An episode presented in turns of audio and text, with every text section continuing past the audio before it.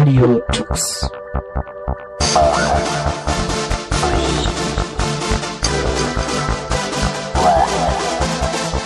The German Linux Radio, the German Linux Radio. Happy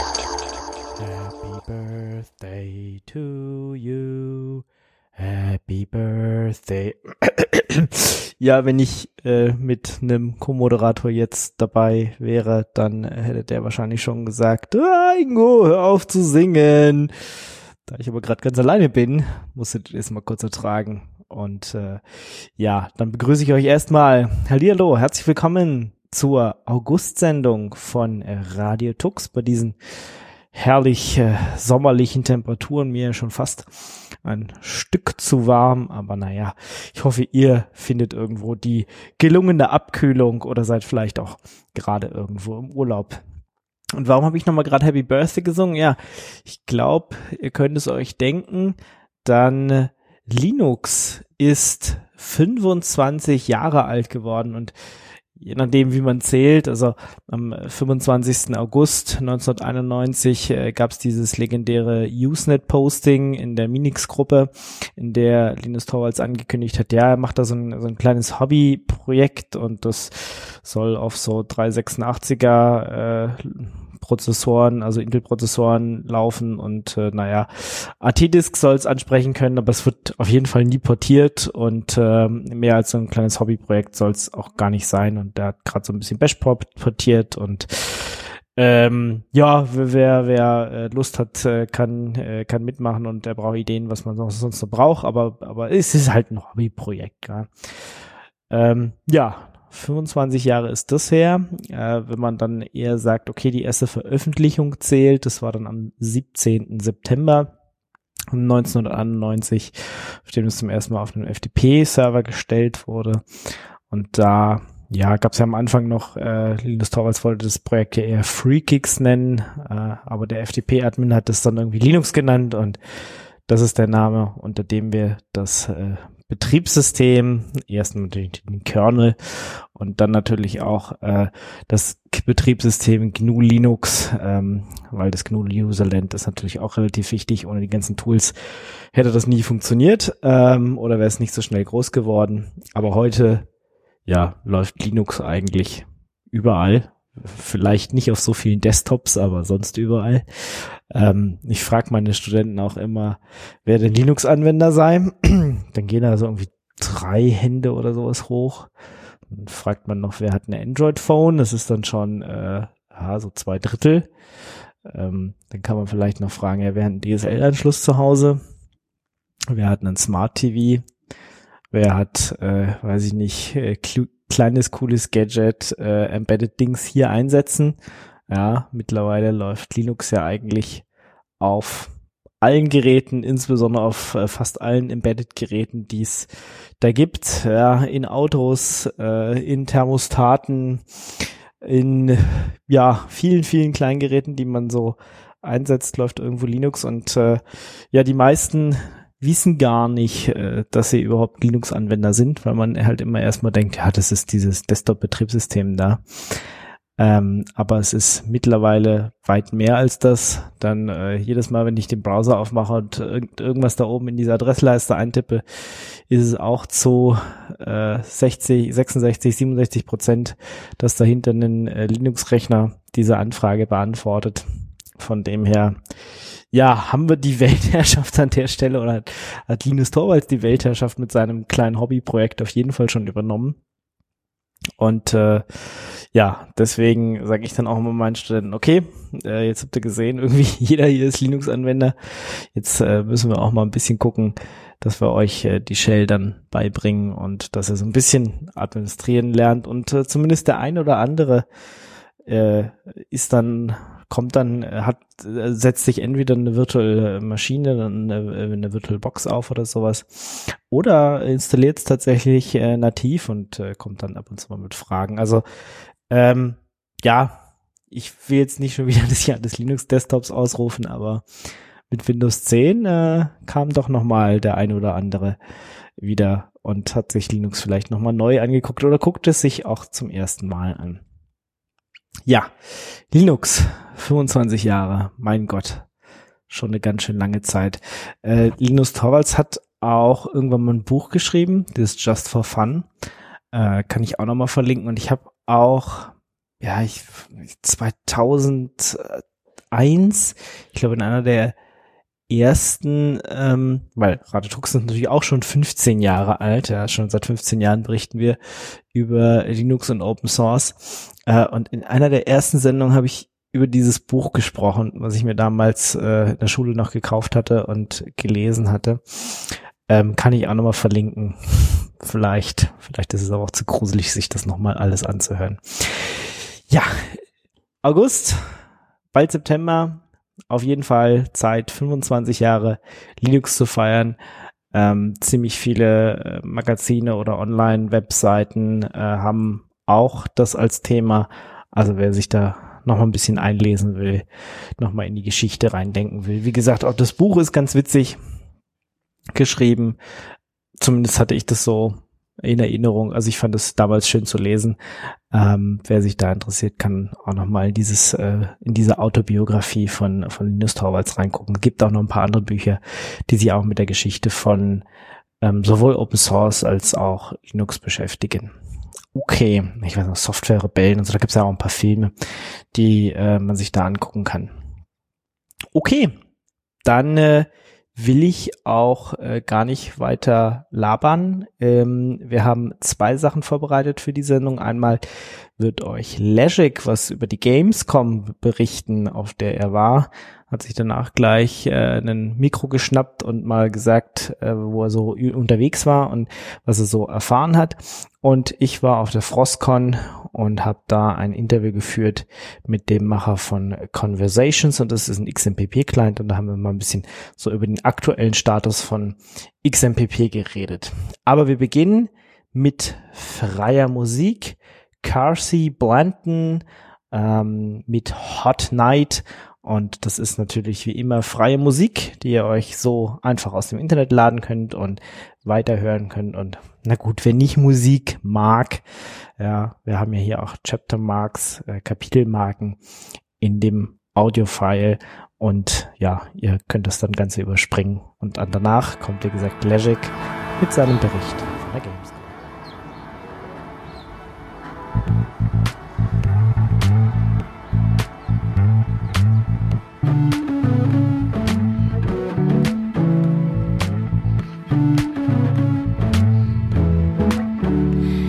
a hot night and I don't feel like sleeping. I got too much commotion running around my mind. Some kind of second sight. See the meaning of everything with the fever of the free summertime.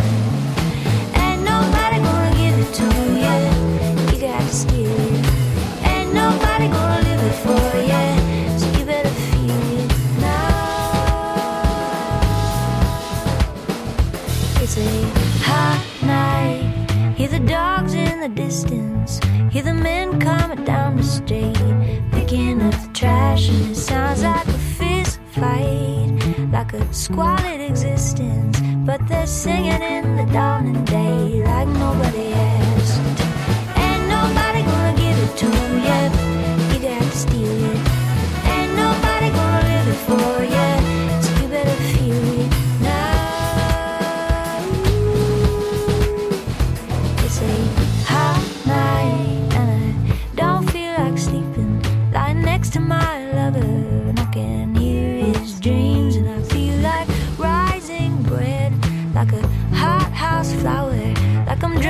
Whiskey sour down the street in New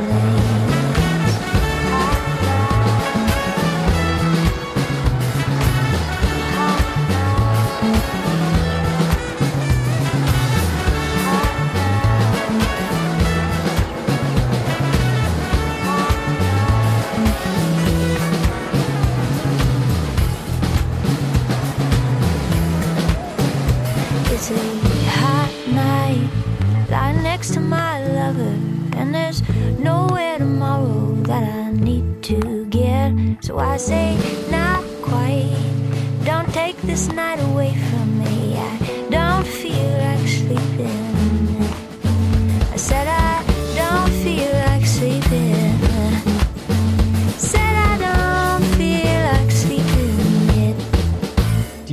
Gamescom 2016 hat dieses Jahr in Köln wieder stattgefunden und weil das direkt bei mir ums Eck ist, quasi einmal über den Rhein in Köln-Deutz, habe ich das mal nicht nehmen lassen und bin dahin und möchte euch so ein bisschen einen kleinen Erlebnis- oder Erfahrungsbericht zur Gamescom bringen. Natürlich auch immer durch die Brille eines Linux-Nutzers, eines Linux-Gamers eventuell auch und möchte euch einige der interessanten Dinge vorstellen. Zunächst einmal so ein bisschen organisatorisch, wie das da ablief. Das habt ihr vielleicht sicherlich gehört. dass es in diesem Jahr wegen der ganzen Terrorwarnungen und der Terrorlage so war, dass man keinen Rucksack mitnehmen sollte. Für diejenigen, die eben einen mitgenommen haben, die mussten ziemlich lange in der Schlange stehen. Und ich hatte Glück, ich habe natürlich gewusst, dass man keinen Rucksack mitnehmen sollte und kam dann da relativ schnell vorbei an den langen Schlangen und konnte dann direkt auf, dies, äh, auf das Messegelände draufgehen und habe mir dort einige Sachen angeschaut. Äh, für die Besucher, die ein Tagesticket haben, die gelangen zunächst einmal um, ähm, als allererstes in den Entertainment- oder auch Family-Bereich. Die sind so geteilt, weil das eine riesengroße Halle ist und da kann man sich dann halt eben austoben.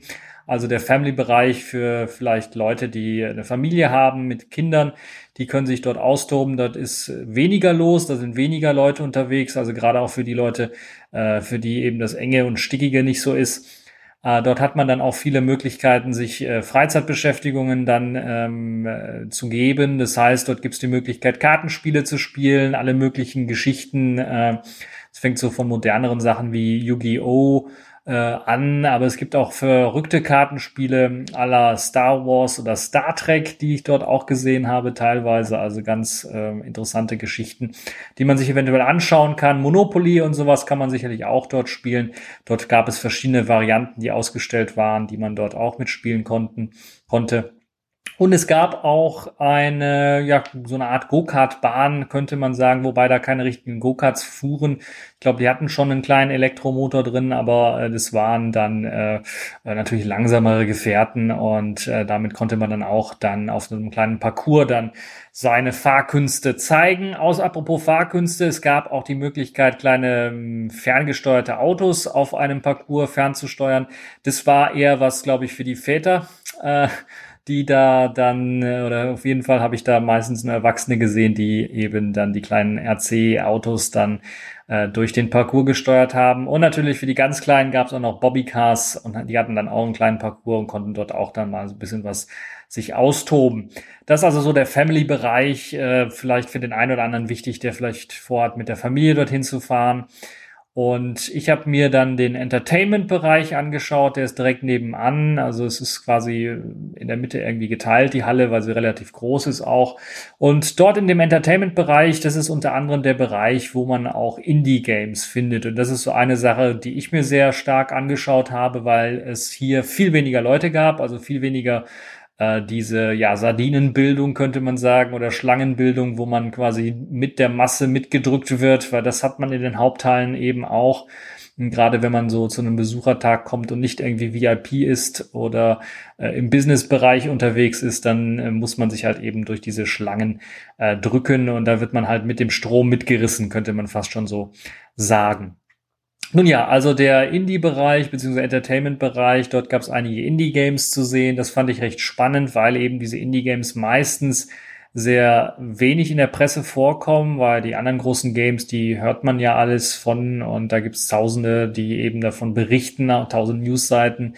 Aber von den Indie-Games hört man immer relativ wenig und da habe ich mir mal äh, gedacht, schaue ich mich da mal um, vor allen Dingen, weil ja viele Indie-Games auch für Linux erscheinen und dann eben auch für Linux-Gamer recht interessant sind. Also hier gab es einige Indie-Games, ja, ein Indie-Game, ja, fast schon gar kein Indie-Game mehr, aber immer noch von einem Indie-Game-Publisher herausgegeben ist Crazy Machines. Das kennt man ja, wird jetzt fortgesetzt mit einem dritten Teil, der auch, ich glaube, erstmals in 3D erscheint. Dort äh, spielt zumindest jetzt die 3D-Komponente auch eine wichtige Rolle.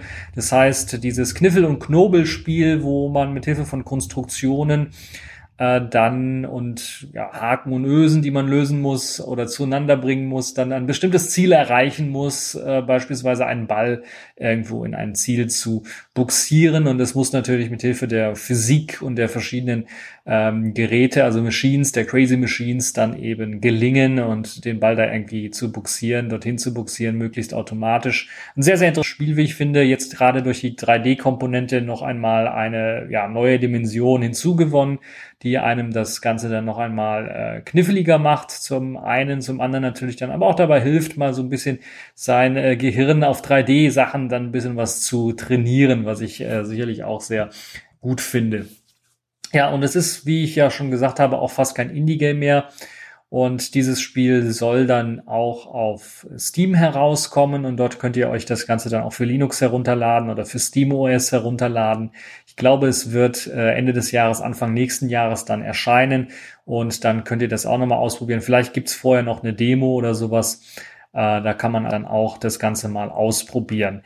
Wer eher auf Cyberpunk steht oder auf düstere Zukunftsvisionen mit einem einmaligen Look, der sollte sich äh, nach State of Mind Ausschau halten, denn dort äh, wird quasi das alles verkörpert, was ich gerade gesagt habe, also Cyberpunk, düstere Zukunftsvision und einmaliger Look. Man hat sich nämlich den Polygon-Look so ein bisschen zu eigen gemacht. Das heißt, wie die uralten Spiele, diese großen Dreiecke, äh, die werden dann für die Stadtgestalter auch Spiele und Charaktergestaltung benutzt, aber nicht in einer Form, wie es eben bei den klassischen Spielen war, wo man versucht, so ein bisschen Realismus mit reinzubringen, sondern eben in so einer Cyberpunk oder düsteren Zukunftsvision, ähm, gestylt, das Ganze. Das heißt, es passt alles zueinander. Das ist sehr einmaliger Look und es macht auch irgendwie süchtig. Also ich fand das schon sehr interessant und ich bin ja da mehrmals durch die Halle gelaufen und bin irgendwie immer an dem Stand hängen geblieben, wo man eben sehen konnte, wie einige da das Spiel gezockt haben, beziehungsweise auch die Trailer, die man dort sehen konnte. Und äh, ja, ich finde das ein sehr interessantes Spiel. Gerade auch die Story könnte doch durchaus sehr interessant sein. Und deshalb sicherlich einen Blick wert. Da sollte man äh, nach Ausschau halten. State of Mind, ein äh, sehr interessantes Spiel, gerade weil der Name und der Titel natürlich auch dann so ein bisschen suggeriert, dass da vielleicht irgendwie was nicht nur eben Cyberpunk-mäßig abläuft, sondern vielleicht auch irgendwie was richtig Mindfucking abläuft. Also wo man dann auch irgendwie dann mehrere Twists in der Story hat. Und äh, das könnte sicherlich für den einen oder anderen auch sehr interessant sein. Äh, und das Spiel erscheint auf Steam wieder einmal für eben dann auch Linux und es soll in der ersten Jahreshälfte 2017 dann erscheinen. Damit könnt ihr dann also rechnen.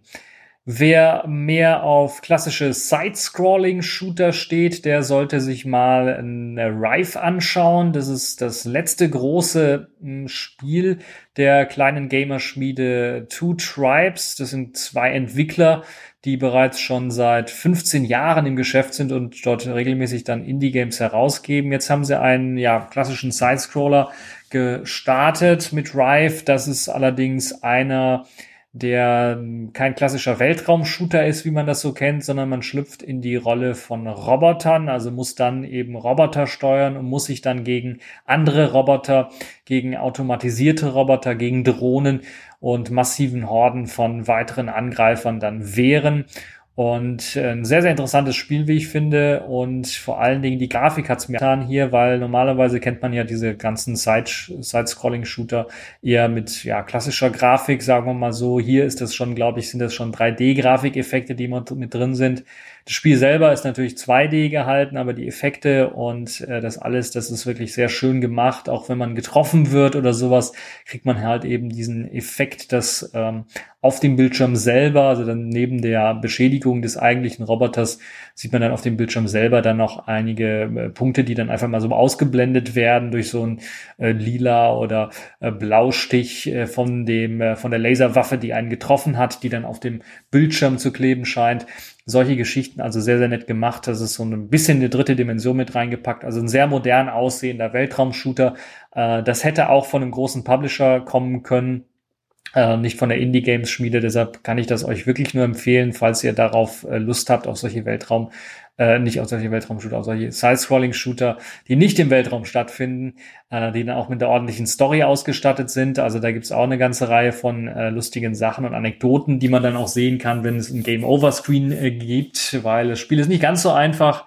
Ähm, am Anfang soll es ein bisschen was schwieriger sein und dann später wird's was einfacher, haben die Entwickler zumindestens gesagt. Und äh, das Entwicklerduo stammt übrigens aus Holland, also äh, mit denen kann man sich dann auch nett unterhalten. Die haben dann so ein bisschen ein paar Fragen beantwortet. Ähm, und ein relativ äh, kleiner Stand, aber hat auch Spaß gemacht, da mal reinzuschauen und vorbeizuschauen. Ja, äh, die Spielmechanik, wie gesagt, altbekannt. Nach links und rechts kann man navigieren, Feuertasten ähm, zum, zum Feuern. Da gibt's halt die Standard-Laserwaffen. Später kriegt man dann auch oder kann man dann auch noch Raketen äh, aufsammeln oder weitere nützliche Sachen aufsammeln, die einen einem Zusatzschild bieten, beispielsweise gerade bei den Horden von Gegnern, die da angreifen, macht das ordentlich Sinn, sich da eben dann auszustatten mit allen möglichen Items, die einem helfen, dann äh, die Gegner abzuballern. Ja, die Grafik ganz modern und ganz schön von eben einem äh, klassischen Side-Scrolling-Shooter mit moderner Grafik kommen wir mal zur ganz klassischen Schiene, nämlich dem Retro-Bereich, der auch in der, im Entertainment-Bereich zu finden war. So eine kleine Ecke, ja, Ecke, eigentlich war das ja richtig schon ein gro ganz großer Abschnitt, der da den Retro-Maschinen gegönnt worden ist. Dort konnte man alles finden, was so das Herz begehrt. Äh, ich bin vielleicht ein bisschen noch was zu jung für den Amiga, aber ich habe einen Amiga zumindestens bei meinem älteren Cousin noch gespielt aber Nintendo, PlayStation äh, und die Leute, die halt damit groß geworden sind, Super Nintendo oder auch die Dreamcast, äh, die gab's dort alles zu sehen. Natürlich waren die alle angeschlossen an möglichst Original-Hardware, also neben der Original-Konsole an Original-Hardware. Das heißt, auch an Röhrenfernsehern waren die ja natürlich angeschlossen, um natürlich das optimale Spielerlebnis dann zu bieten und ja, einfach mal sonst so ein Retro-Game zu zocken auf einer uralten Hardware ist sonst, glaube ich, nicht so schnell möglich, weil so einen alten Amiga oder C64 hat nicht jeder bei sich zu Hause und wenn er es hat, dann läuft das vielleicht nicht immer. Und da gab es halt diese Geschichten dort auch zu sehen, auch so ganz uralte Konsolen, äh, die ich bisher noch gar nicht kannte, gab es da zu sehen mit so einem äh, ja quasi in, in, in die vertikal wachsenden äh, Monitor. Also man kennt ja die 16 zu 9 oder 16 zu 10 Monitore und das war einfach einer, der eigentlich umgekippt war, der also so äh, sehr dünn war und ähm, sehr hoch war dafür und ganz spezielle natürlich auch Joysticks hatte zum Bedienen. Und natürlich die klassischen Pro-Joysticks, die man so kennt, äh, wenn ihr mal Sommerspiele auf dem äh, Amiga gezockt habt, wo man dann immer links und rechts schnell was bewegen musste, den, den Joystick, um eben äh, beim 100-Meter-Lauf dann zu gewinnen oder andere Sachen zu machen der weiß, dass die Teile sehr schnell auch kaputt gehen können. Und da war es halt schön zu sehen, dass es dort doch einige Sachen gab, die noch funktioniert haben. Und man konnte die alten Spiele dann auch tatsächlich zocken. Und äh, gerade dieser Retro-Bereich war eines meiner Highlights meiner persönlichen, weil da sehr, sehr wenig Leute nur äh, unterwegs waren und sich wirklich an diese Retro-Konsolen gesetzt haben. Das heißt, da gab es keine ellenlangen Schlangen, wo man zwei oder drei Stunden warten muss, um überhaupt das Spiel spielen zu können, wie es eben bei den Hauptteilen so der Fall war, wo äh, ich mich da nicht in die Schlange gestellt habe. Also äh, äh, dafür hatte ich dann also keine Geduld und hier bei den Retro-Games war es halt eben möglich, sich einfach hinzusetzen. Da war meistens immer ein Platz noch frei und da konnte man sich hinsetzen oder gab ganz kurze Wartezeiten, konnte man sich hinsetzen und dann so ein bisschen alte nostalgische Games zocken. Es gab natürlich nicht nur eben alte nostalgische Games zum Zocken, sondern es gab natürlich auch äh, Spieleentwickler oder Indie-Spieleentwickler, die ähnlich eben wie Two Tribes dann äh, versuchen, so ein bisschen dann diese alte Spieleschiene oder klassische Spiele dann oder im klassischen Design dann auch äh, wieder aufzu, äh, aufzuleben zu lassen. In dem Fall war es halt so, dass äh, man dann doch eher auch das, den Grafikstil im klassischen Design gehalten hat und dann neue moderne äh, Elemente dann mit nur reingebracht haben, was das äh, Storytelling angeht oder sowas.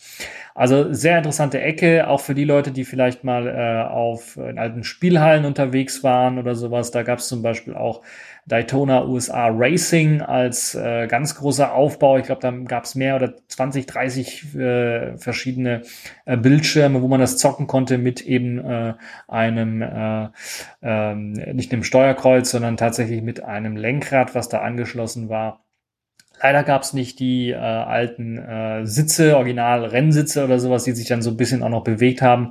Kennt man vielleicht noch aus der Spielehalle. Da gab es sowas äh, damals, zumindestens habe ich das damals noch benutzt.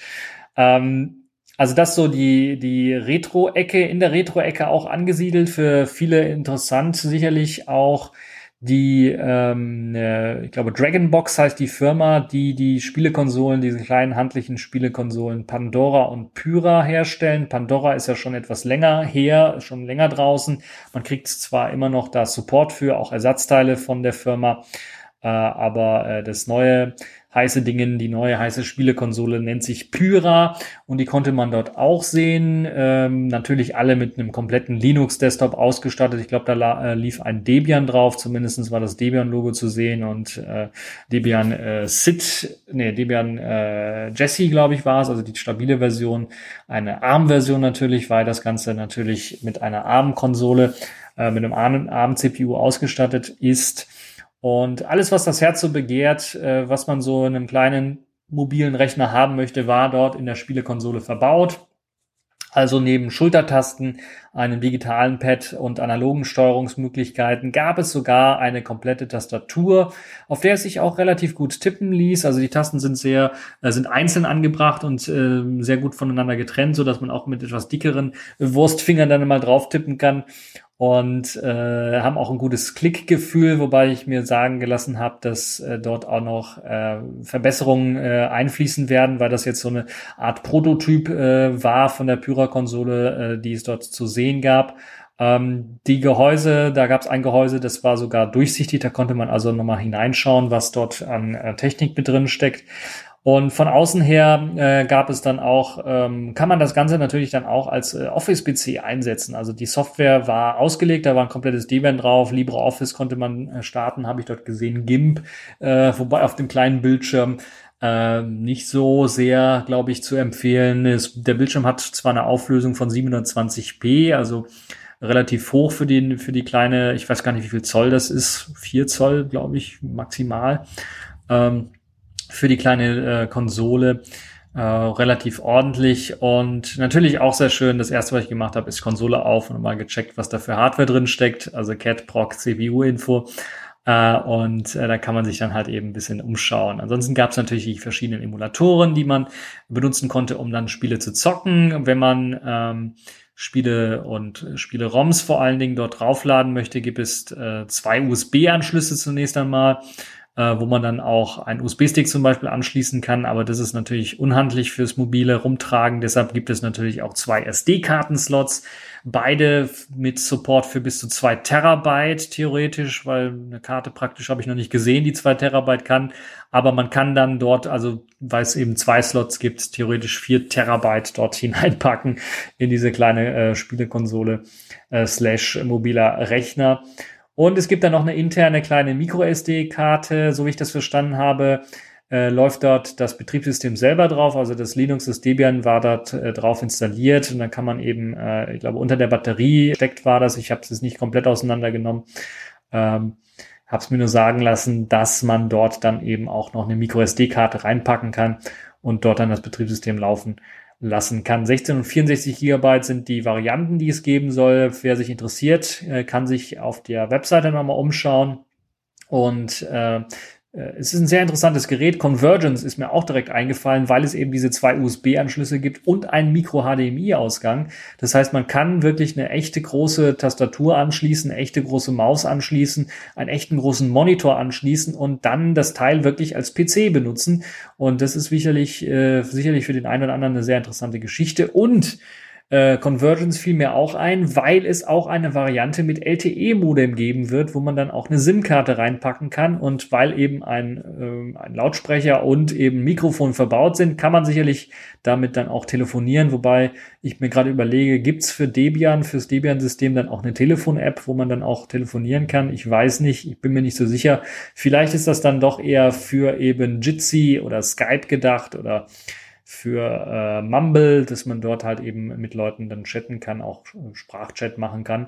Auf jeden Fall eine sehr interessante Konsole, wie ich finde, wird Ende des Jahres erscheinen. Also so Weihnachtsgeschäft ist angepeilt, wo ihr dann das Gerät dann, wo die Auslieferung dann stattfindet. Es wurde ja vorfinanziert äh, per Kickstarter ähnlicher Kampagne und ihr könnt jetzt eben auch noch das Ganze euch ähm, bestellen, direkt bei Dragonbox, glaube ich, heißt die Firma selber. Ich werde auf jeden Fall auch einen Link reinstellen, wo ihr euch dann ein kleines Interview anschauen könnt, denn die Kollegen von Ubuntu Fun, die hatten äh, genug Zeit und auch äh, genug Video-Equipment dabei, um ein Interview mit dem Haupt Hauptentwickler der äh, Pyra-Konsole zu machen. Die haben das da gemacht, glaube ich, am ersten Tag sogar schon, also bevor äh, alle anderen reinkommen durften. Äh, und äh, ja, das könnt ihr euch anschauen, ist sehr informativ. Und äh, das ist sicherlich eine tolle Geschichte. Wie gesagt, also Linux drauf installieren, äh, ist, äh, die arbeiten natürlich auch äh, an den Linux-Kernel-Treibern, um das Ganze ans Laufen zu bringen. Es soll ein ähm, T äh, oder TI OMAP-Prozessor mit drin stecken. Äh, ich glaube 1,5 Gigahertz äh. Ansonsten den Rest lest ihr euch äh, natürlich die genaueren Daten dann auf der Webseite von, äh, von der Firma selber äh, durch und äh, ja, kann ich euch nur empfehlen, da mal reinzuschauen. Also für die Leute, die sich sowas besorgen wollen, äh, können sich das mal anschauen.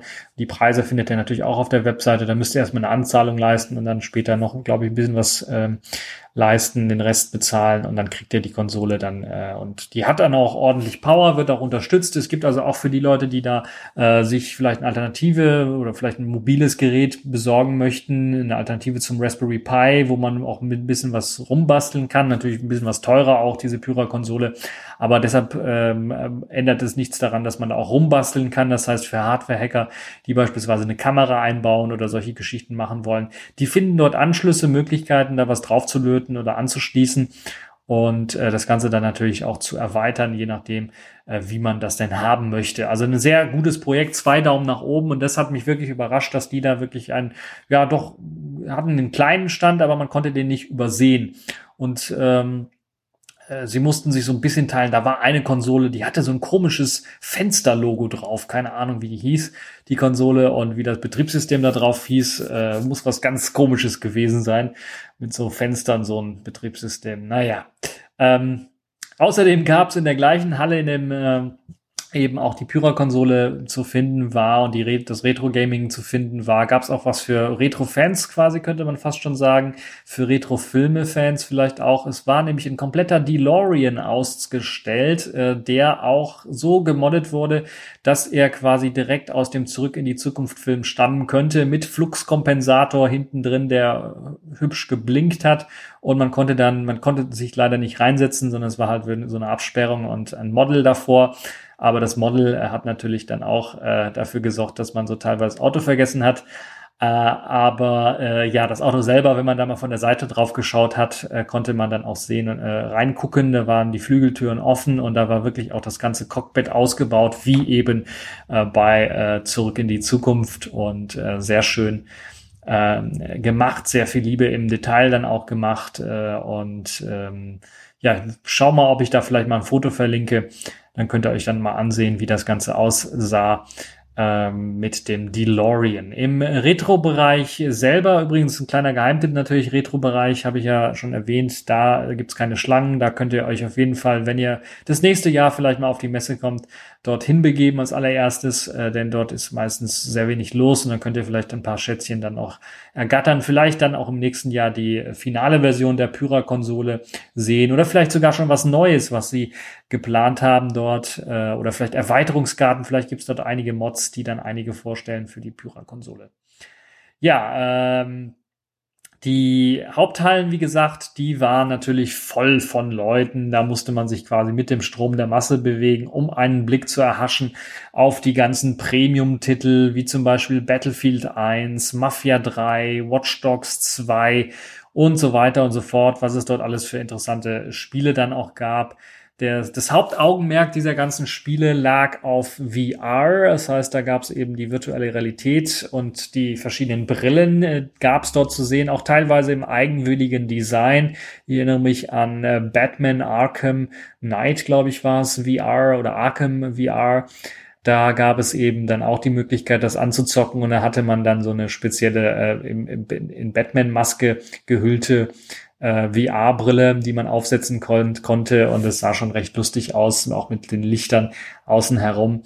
Und äh, auf jeden Fall ein Erlebnis für die Leute, die sich angestellt haben und äh, dort da wirklich zwei Stunden mal gewartet haben. Die konnten dann äh, das VR-Erlebnis dort erleben, auf vielen Ständen erleben. Dort gab es zum Beispiel einen Stand, wo man sich dann äh, quasi in die Seile legen musste und dann hat man so eine Art Raumschiff gespielt und hatte eine VR-Brille auf und konnte dann dort das Ganze steuern. Natürlich äh, geht das der Trend von VR weg von äh, davon, dass man wirklich eine Spiele, äh, einen Controller von einer Spielekonsole in der Hand hat und sich damit bewegt, eher hin zu Räumen, äh, die man betreten kann, wo dann Kameras aufzeichnen, wo man so ungefähr gerade hingeht und dann dem, je nachdem äh, was anderes einblenden auf der VR-Brille, wo ihr dann die Möglichkeit habt, dann äh, euch das Ganze anzusehen. Ich fand es ein bisschen lustig, weil da gab so, ja, das sah eigentlich aus wie so Toilettenhäuschen, so kleine äh, Räumchen im Grunde genommen, äh, wo gerade so eine Person reinpasst und man noch nicht mal den Arm ausstrecken kann in eine Richtung, so kleine Räumchen, die dann aber auch mit einer Kamera hinten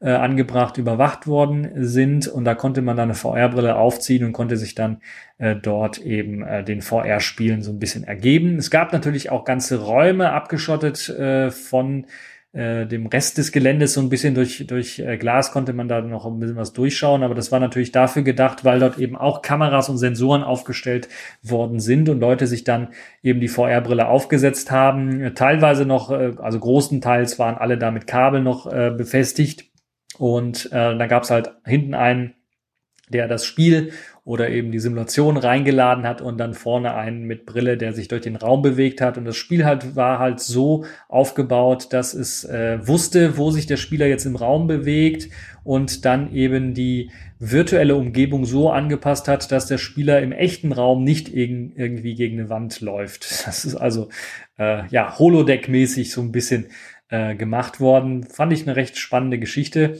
Ähm, allerdings fette Kabel hingen da noch hinten dran und da musste auch noch einer dann den Kabel festhalten, damit halt eben der Spieler nicht über die Kabel gestolpert ist oder die halt eben hin, hin und her ziehen musste und dann vielleicht mal rausgerissen hätte oder sowas. Also das so ein Problem. Aber dafür gibt es ja Intel 2G Max Technologie, glaube ich, so heißt sie. Die wurde auch kurz vorgestellt. Die Brille, die man da aufhatte, die VR-Brille, war ein bisschen was dicker, weil da, glaube ich, ein ganzer Prozessor mit, äh, also ein ganzer Rechner drin steckte, äh, der eben das Ganze ein bisschen was dicker gemacht hat und dadurch natürlich auch ein bisschen was kopflastig gemacht hat. Also ich hatte das kurz auf, das Gerät. Ähm, das ist schon sehr kopflastig. Also da wird der Nacken sehr stark belastet, wenn man da versucht, aufrecht stehen zu bleiben dem Kopf. Äh, und das ist aber sehr genial, das Teil, weil man dort tatsächlich ähm, ohne Kabel dann äh, komplett den Inhalt übertragen bekommt. Und ich habe jetzt da irgendwie, ich bin zwar kein großer VR-Fan und kenne mich da mit den verschiedenen Technologien nicht so aus, aber es ist mir nicht störend aufgefallen, dass es jetzt eine Funkverbindung wäre und dass es dort irgendwie Funkabbrüche gäbe oder sowas. Dafür sind, glaube ich, rundherum um die Brille dann eben diese verschiedenen Antennen angebracht, die es einem ermöglichen, dann auch diese großen Datenraten an Bildern, die ja geschickt werden, wenn man sich so durch einen 3D-Raum bewegen, dann bewegt, dann äh, auch aufzunehmen oder auszustrahlen. Und äh, dafür wird eben diese Technologie verwendet. Das braucht sicherlich noch ein bisschen was für die Marktreife. Also mir konnte jetzt nicht sagen, wie lange das jetzt äh, braucht, bis das wirklich äh, auf den Markt kommt, bis man das sehen kann.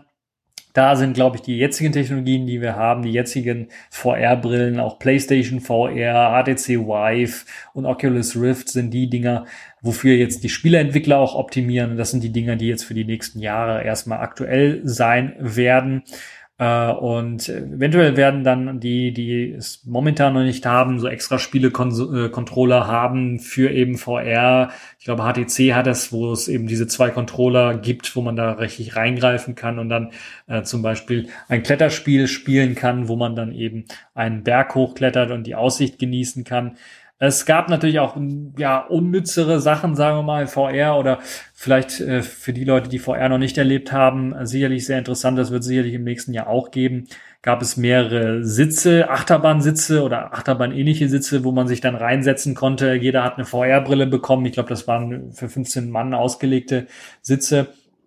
Und ist dann Achterbahn gefahren, eine sehr schöne Geschichte, äh, die äh, vor allen Dingen von außen zu beobachten, wie die Leute reagiert haben, weil sie haben sich ja nicht bewegt, aber teilweise haben sie dann eben reagiert auf das, was man dort, äh, was sie dort gesehen haben. Schön eben auch, dass die Leute von außen dann immer schauen konnten, was die Leute in VR dann erlebt haben, weil es dort eben Bildschirme gab, die das dann gezeigt haben, was, äh, was das Bild ist, was die Leute dann äh, dort gesehen haben. Also eine sehr schöne Geschichte. Die äh, ganzen VR-Geschichten sicherlich ein sehr großer Trend, der die nächsten paar Jahre auch noch anhalten wird. Und wir werden immer mehr Premium-Titel auch sehen, die eben diese VR äh, Brillen einsetzen werden. Star Trek Bridge Crew beispielsweise wurde dort vorgestellt. Batman, Batman Arkham VR habe ich ja bereits genannt. Aber gerade Star Trek Bridge Crew war auch eine sehr interessante, war, glaube ich, relativ klein, dieser Bereich nur, wo man das dann anzocken konnte, mal sehen konnte. Ich habe es selber nicht angezockt, die Schlange war zu lang, aber mal sehen von außen konnte, wie das Ganze bedient wird. Das ist eine sehr interessante Geschichte, weil es eben, glaube ich, auch das erste Mal VR in äh, Koop, im Koop-Modus macht. Das heißt, dort hat einer eine virtuelle Brille auf und ist dann der Steuermann der Enterprise und einer ist der Captain, einer ist der Commander, einer der Wissenschaftsoffizier, einer ist für die Schilde verantwortlich, einer für die Waffen verantwortlich und so weiter und so fort. Und die müssen dann natürlich auch miteinander kommunizieren. Das heißt, die VR-Brille alleine reicht nicht aus, um dann auf der Brücke zu sehen, was gerade äh, abläuft, sondern man muss natürlich auch noch ein Mikrofon, ein Headset haben, um äh, dann äh, die verschiedenen Kommandos entgegenzunehmen, beziehungsweise Kommandos auch zu geben an die verschiedenen äh, Spieler. Und das ist ein sehr, sehr gutes Konzept, wie ich finde. Das ist das, äh, wohin die VR-Welt wohl gehen wird. Und dort hat man dann äh, gleich auch noch einen Schritt weiter gemacht, nicht nur einen einzelnen Spieler in eine virtuelle Realität zu entführen, sondern auch eine ganze Spielegruppe, Spielergruppe in eine virtuelle Realität zu führen. Und gerade Star Trek ist natürlich bekannt für seine Holodecks und da macht das natürlich dann besonders viel Spaß, wenn man sich dann in so eine virtuelle Welt begeben kann. Ja, Batman Arkham VR gab es dort auch. Äh, das habe ich mir leider nicht ansehen können. Habe nur von außen gesehen, dass es dort gab. Der Bereich, der war so ein bisschen äh, ja abgeschottet. Da konnte man von außen nicht so gut reinschauen, was dort gerade abläuft und wie das Ganze aussieht. Und natürlich die ganz großen Titel äh, gab es dort auch zu sehen. Äh, jetzt auch im Nicht-VR-Bereich. Da ähm, gab es äh, beispielsweise dann auch äh, Final Fantasy 15 zu sehen. Ein sehr, für mich zumindest ein sehr interessantes Spiel. Hoffe dann, dass das auch irgendwann mal vielleicht für Linux rauskommt. Dann kann man das dort auch zocken. Ja, das sind so, das ist so meine Eindrücke von der äh, Gamescom 2016 gewesen. Ziemlich voll das Ganze, gerade in der Haupthalle. Wie gesagt, da kommt man nicht zu viel. Aber an jeder Ecke ist eben auch eine Möglichkeit, beim Gewinnspiel beispielsweise teilzunehmen. Also da gibt es dann auch Moderatoren, die einen durch das Programm führen, die euch erlauben, dann bei so kleinen Spielchen dann beispielsweise ein paar Souvenirs dann zu gewinnen. Apropos Souvenirs, da gibt es natürlich auch eine eigene Halle für, für jede Menge Souvenirs. Dort haben sich eher dann doch die Cosplayer getroffen, auch an der Ecke. Also die Leute, die sich äh, schön kostümiert haben, waren viel weniger Waffen dann zu sehen, aber dafür äh, eine ganze Menge hübscher äh, Mädels zu sehen, die dort in Kostümen aufgetreten sind. Äh, Stormtrooper gab es natürlich auch äh, zu sehen und äh, jede Menge interessante, kreative Leute, die sich da äh, schön eingekleidet haben.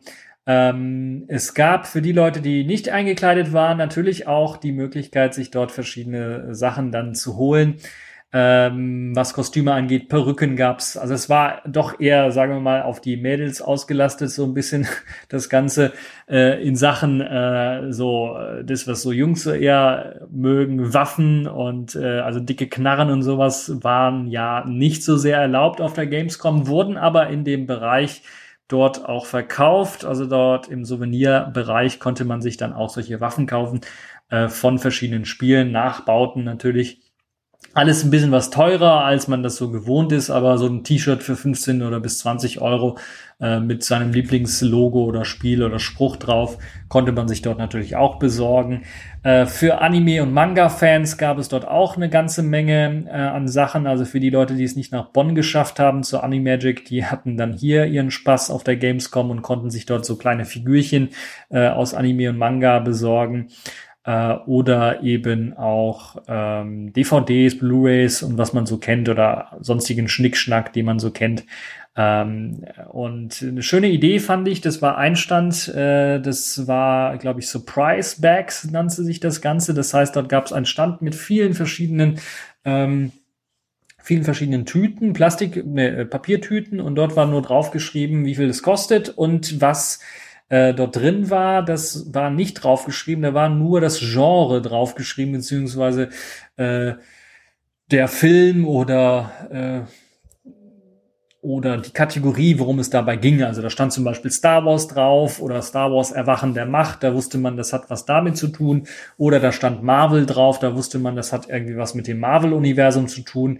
Also auf diesen äh, verschiedenen kleinen Tütchen stand das drauf. Und da gab es halt verschiedene Preise, die man bezahlen konnte für die Tütchen. Und innen drin, da musste man sich überraschen lassen. Also musste das Tütchen kaufen und dann konnte man es aufmachen, konnte dann sehen, was da drin war. Da war dann bei den teuren Sachen, waren dann so kleine Figürchen auch drin. Äh, Plüsch, äh, Plüsch, Plüschtiere waren da auch drin. Eventuell äh, Sticker, Aufkleber, äh, kleine Anhänger und sowas alles äh, konnte man dort auch finden bei den etwas äh, günstigeren Varianten. Und ja, eine nette Idee, wie ich finde. Ich weiß nicht, ob es das erste Mal da war. Ich habe es das erste Mal dort gesehen. Und dort gab es halt auch regen Betrieb, Leute, die sich das eben besorgen wollte, wollten und sich überraschen lassen wollten. Und äh, die Preise waren da auch nicht allzu hoch für das, was man da bekommen hat. Und man hat sich dann auch überraschen lassen. Das ist hier sicherlich auch eine schöne Variante gewesen. Ja, das so mein Eindruck. Ich glaube, ich habe jetzt so alles, äh, ja nicht alles, aber vieles oder das meiste so erzählt, was ich auf der Gamescom erlebt habe und möchte es auch nicht allzu lang machen, weil die Kollegen sicherlich auch noch einige interessante und vielleicht auch spannendere Technikthemen äh, präsentieren wollen. Und äh, ja, die Gamescom kann ich nur empfehlen, einfach mal nach Köln kommen. Die Leute sind ja alle freundlich, äh, reden vielleicht ein bisschen was anderes und reden so ein bisschen wie ich, also auf Kölsch so ein bisschen was, aber äh, äh, da sind so Leute wie du und ich, äh, die sich da treffen. Und äh, da muss man äh, also auch keine Angst haben, dass man da irgendwie in der Stadt verloren geht oder auf dem Messegelände verloren geht. Äh, da findet man und trifft man jede Menge freundliche Gesichter. Auch äh, gleichzeitig stattgefunden äh, hat das YouTuber-Treffen auf der anderen Rheinseite, nee, auf der gleichen Rheinseite ein Stückchen weiter äh, gegenüber quasi äh, der, des Messegeländes äh, direkt am Rhein äh, in der Köln Arena oder offiziell heißt es glaube ich Lanxess Arena, aber egal, Köln Arena, äh, so sagen wir zumindestens äh, wenn wir da nicht äh, äh, fürs, fürs Fernsehen arbeiten und darauf achten müssen, was wir sagen. Und äh, dort hat eben das YouTuber-Treffen stattgefunden und die Leute, die dort eben äh, YouTube-Treffen gemacht haben, waren sicherlich auch mal auf der Gamescom. Das heißt, dort konnte man auch einige Leute auf der Gamescom finden. Äh, vielleicht eher fürs jüngere Publikum interessant, weil ich kannte die Leute da nicht so sehr. Bin vielleicht an einigen äh, großen YouTube-Stars vorbeigelaufen, ohne zu wissen, um, wer das überhaupt ist. Aber ja, so ist es halt, äh, wenn man ein bisschen was älter wird. Nun ja, genug Gequatsche. Das war's für meinen kleinen Bericht über die Gamescom kann ich euch nur empfehlen, dort mal vorbeizuschauen, äh, gerade weil es eben äh, durch Steam und äh, durch eben die Retro-Konsolen, aber auch durch äh, viele verschiedene Leute, die sich da Gedanken machen, auch in Sachen Technikbereich dann sehr interessante Sachen zu sehen äh, gibt immer wieder. Und äh, ja, eines der größten Gamer-Treffen in Europa kann ich euch nur, oder auch sogar der ganzen Welt, kann ich euch nur empfehlen, dort mal vorbeizuschauen. Im nächsten Jahr wird es sicherlich auch wieder voll und dort wird es sicherlich auch wieder sehr interessante Themen geben. Äh, nimmt euch einen Tag frei. Ähm, äh, für die Leute, die wirklich dahin gehen äh, wollt, äh, wenn ihr dahin gehen wollt, ähm, ich weiß nicht, wie es jetzt im nächsten Jahr aussehen wird, ob man da wieder Taschen mitnehmen kann, weil so eine Verpflegung könnt ihr euch mitnehmen. Ich weiß, die ganzen Aussteller wollen natürlich, dass ihr euer Geld da lasst und euch dann Krebs und alle möglichen anderen äh, Kram, dann äh, Riefkuche oder äh, Pommes und Currywurst und sowas alles dort besorgt. Aber die Preise sind so ein bisschen natürlich etwas höher dort. Also nehmt entweder einen dicken Geldbeutel mit, wenn ihr da essen wollt, ähm, oder äh, packt euch ein Butterbrot, Butterbrotsdose rein und äh, macht Pausen und trinkt gut, weil äh, die Hallen sind alle da äh, relativ voll und man äh, läuft dann manchmal und äh, denkt dann, man ist da äh, gerade nur ein paar Minuten unterwegs und dann waren es schon zwei Stunden. Also das, äh, da gibt es jede Menge zu sehen, jede Menge Spaß an der Freude und äh, ja, ich kann euch alle einladen nach Köln zur Gamescom. Das macht auf jeden Fall Spaß und das war's für meinen kleinen Beitrag zur Gamescom 2016.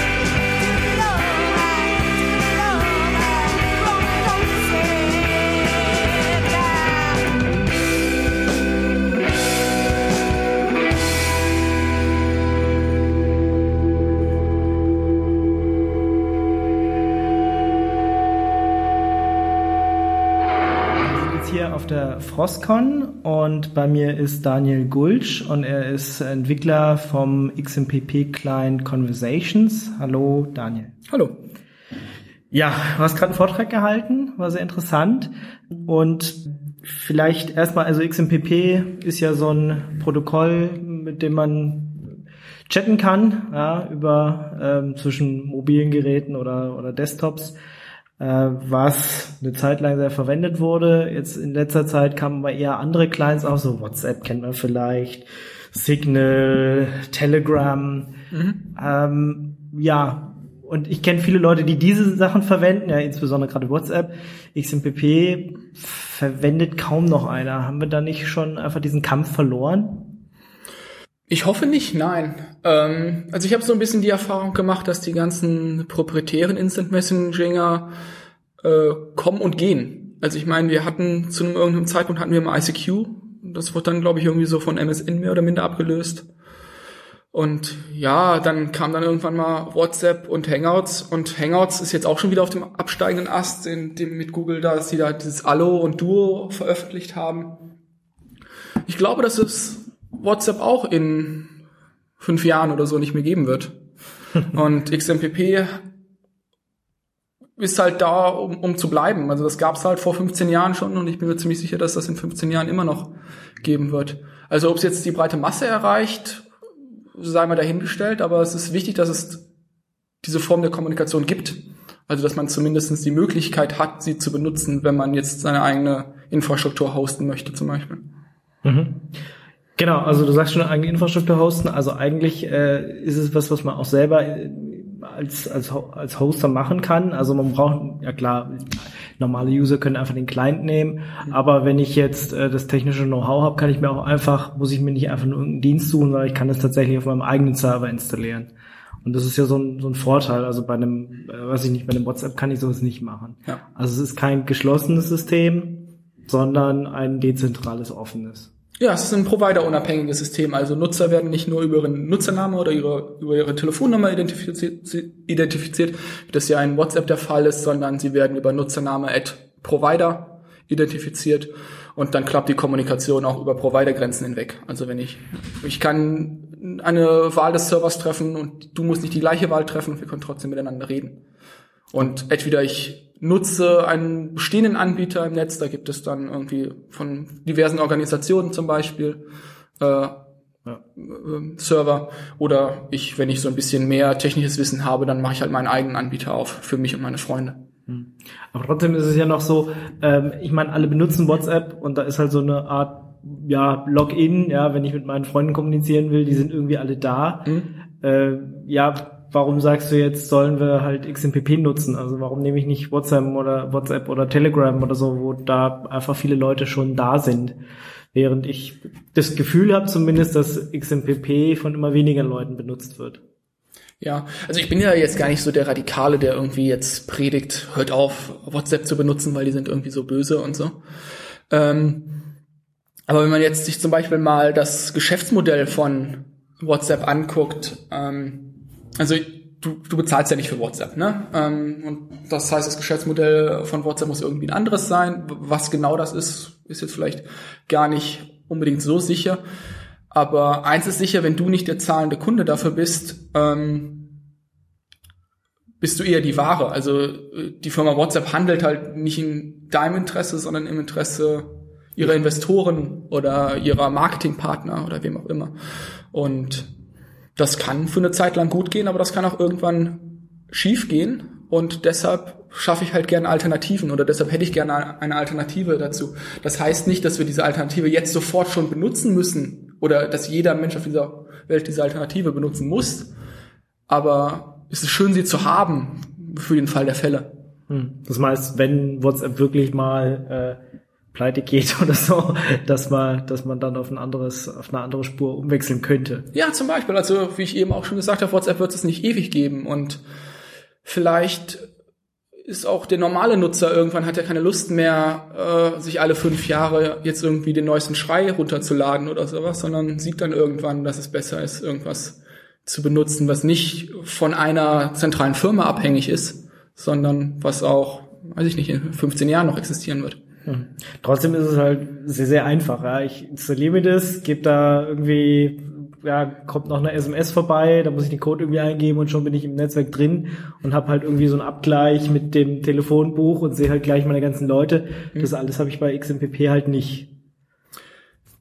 Das, das ist richtig, ja. Wir haben da auch äh, jetzt im letzten Jahr einiges getan, um das zumindest ein bisschen einfacher zu machen. Also dass jetzt man nicht mehr unbedingt wissen muss, was ein XMPP-Server ist oder welchen Anbieter wähle ich jetzt aus und dass man sich davor einen Account macht, dann irgendwie Conversations runterlädt und den da einrichtet, sondern dass Conversations beim ersten Start halt fragt, möchtest du ähm, hier deinen Account auf, auf, auf diesem einen Server anlegen, also auf unserem eigenen, auf unserem Conversations.em Server.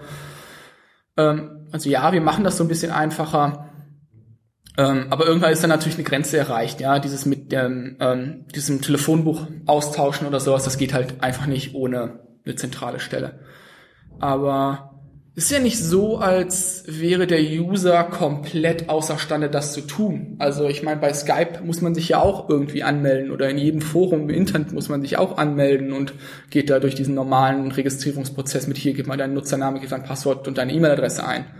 Also ja, die Erwartungshaltung von vielen Nutzern ist irgendwie da, dass man irgendwie diesen, diesen Telefonbuchabgleich macht.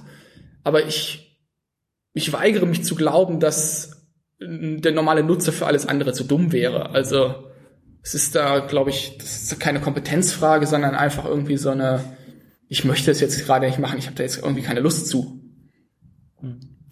Okay, also es ist vielleicht nicht ganz so einfach, aber du sagst, äh, den Kampf verloren hat man noch nicht und selbst wenn es nur dafür da ist, um dann später zu sagen, ha, guck, WhatsApp ist nicht mehr da, hier benutzt doch jetzt die Technologie. Und es gibt ja immer noch ein paar Leute, also ich habe so zwei, drei auf jeden Fall, mit denen ich einfach nur über XMPP rede mhm. und ich meine, ja, die sind halt hartnäckig, die bleiben halt da. Äh, XMPP hat sich eine Menge getan in den letzten paar Jahren. Äh, sind, also ist ja ein erweiterbares Protokoll, da sind halt ein paar äh, interessante Sachen hinzugekommen und wenn ich das richtig verstanden habe, geht mittlerweile auch sowas wie, ich habe halt mehrere Devices und die Sachen kommen halt gleichzeitig an. Also das, was halt auch bei bei äh, WhatsApp, Telegram und und äh, ja genau. Also entweder geht. sie kommen entweder sie kommen gleichzeitig an oder halt wenn ich ähm, wenn mein Tablet meinetwegen gerade aus ist oder mein Desktop-Computer oder sowas, dann kommen sie halt auch nachträglich an. Mhm. Also dass ich immer Zugriff auf die gesamte Nachrichtenhistorie habe. Ja. Also ich weiß, dass ich immer noch das Problem habe, aber liegt wahrscheinlich dann an den Clients, äh, dass wenn ich vergesse auf Arbeit den, den Client auszumachen, äh, sehe ich halt auf meinem Telefon die Sachen nicht ankommen. Und das, obwohl es äh, halt, obwohl der Server definitiv die Sachen äh, sprechen kann und die äh, verteilen kann. Aber ja, manchmal passiert es halt und dann sehe ich erst nächsten Morgen, ach Mist, der hat mir, eine, hat mir eine Nachricht geschrieben mhm. und äh, das ist dann schon sehr ärgerlich. Aber eigentlich ist es gefixt, sagst du. Eigentlich sollte das gefixt sein. Ja klar, Bugs treten immer auf und wenn irgendwie verschiedene Server involviert sind und verschiedene Client-Hersteller involviert sind, ist das natürlich alles immer so ein bisschen schwieriger zu debuggen, was jetzt genau der, der, der Fehlerfall ist in dem, in dem konkreten Fall. Mhm. Was allerdings auch wiederum ähm, jetzt nicht unbedingt ein Problem des Protokolls an sich wäre, weil ich meine, also diese Situation, dass wir jetzt verschiedene Anbieter haben und verschiedene Client-Hersteller haben, das ist ja keine zwingende Voraussetzung, dass dieses Protokoll funktioniert. Also man könnte ja auch rein theoretisch alles aus einer Hand bekommen. Dann wäre das natürlich einfacher. Ja, genau. Wann, wann, wann gibt's Conversations für Windows, für Mac, für iOS? Dann wär, wären ja alle meine Probleme gelöst. Für Linux, ja. Dann wären wahrscheinlich alle deine Probleme gelöst, ja. Ähm, ja, Conversations war zwei Jahre Vollzeitarbeit Mhm. Grob, das ist immer so das, was ich sage. Äh, man kann quasi kein, kein Stück des Codes irgendwie mit einer Plattform teilen, weil es einfach andere Programmiersprachen sind, äh, andere UI-Bibliotheken sind.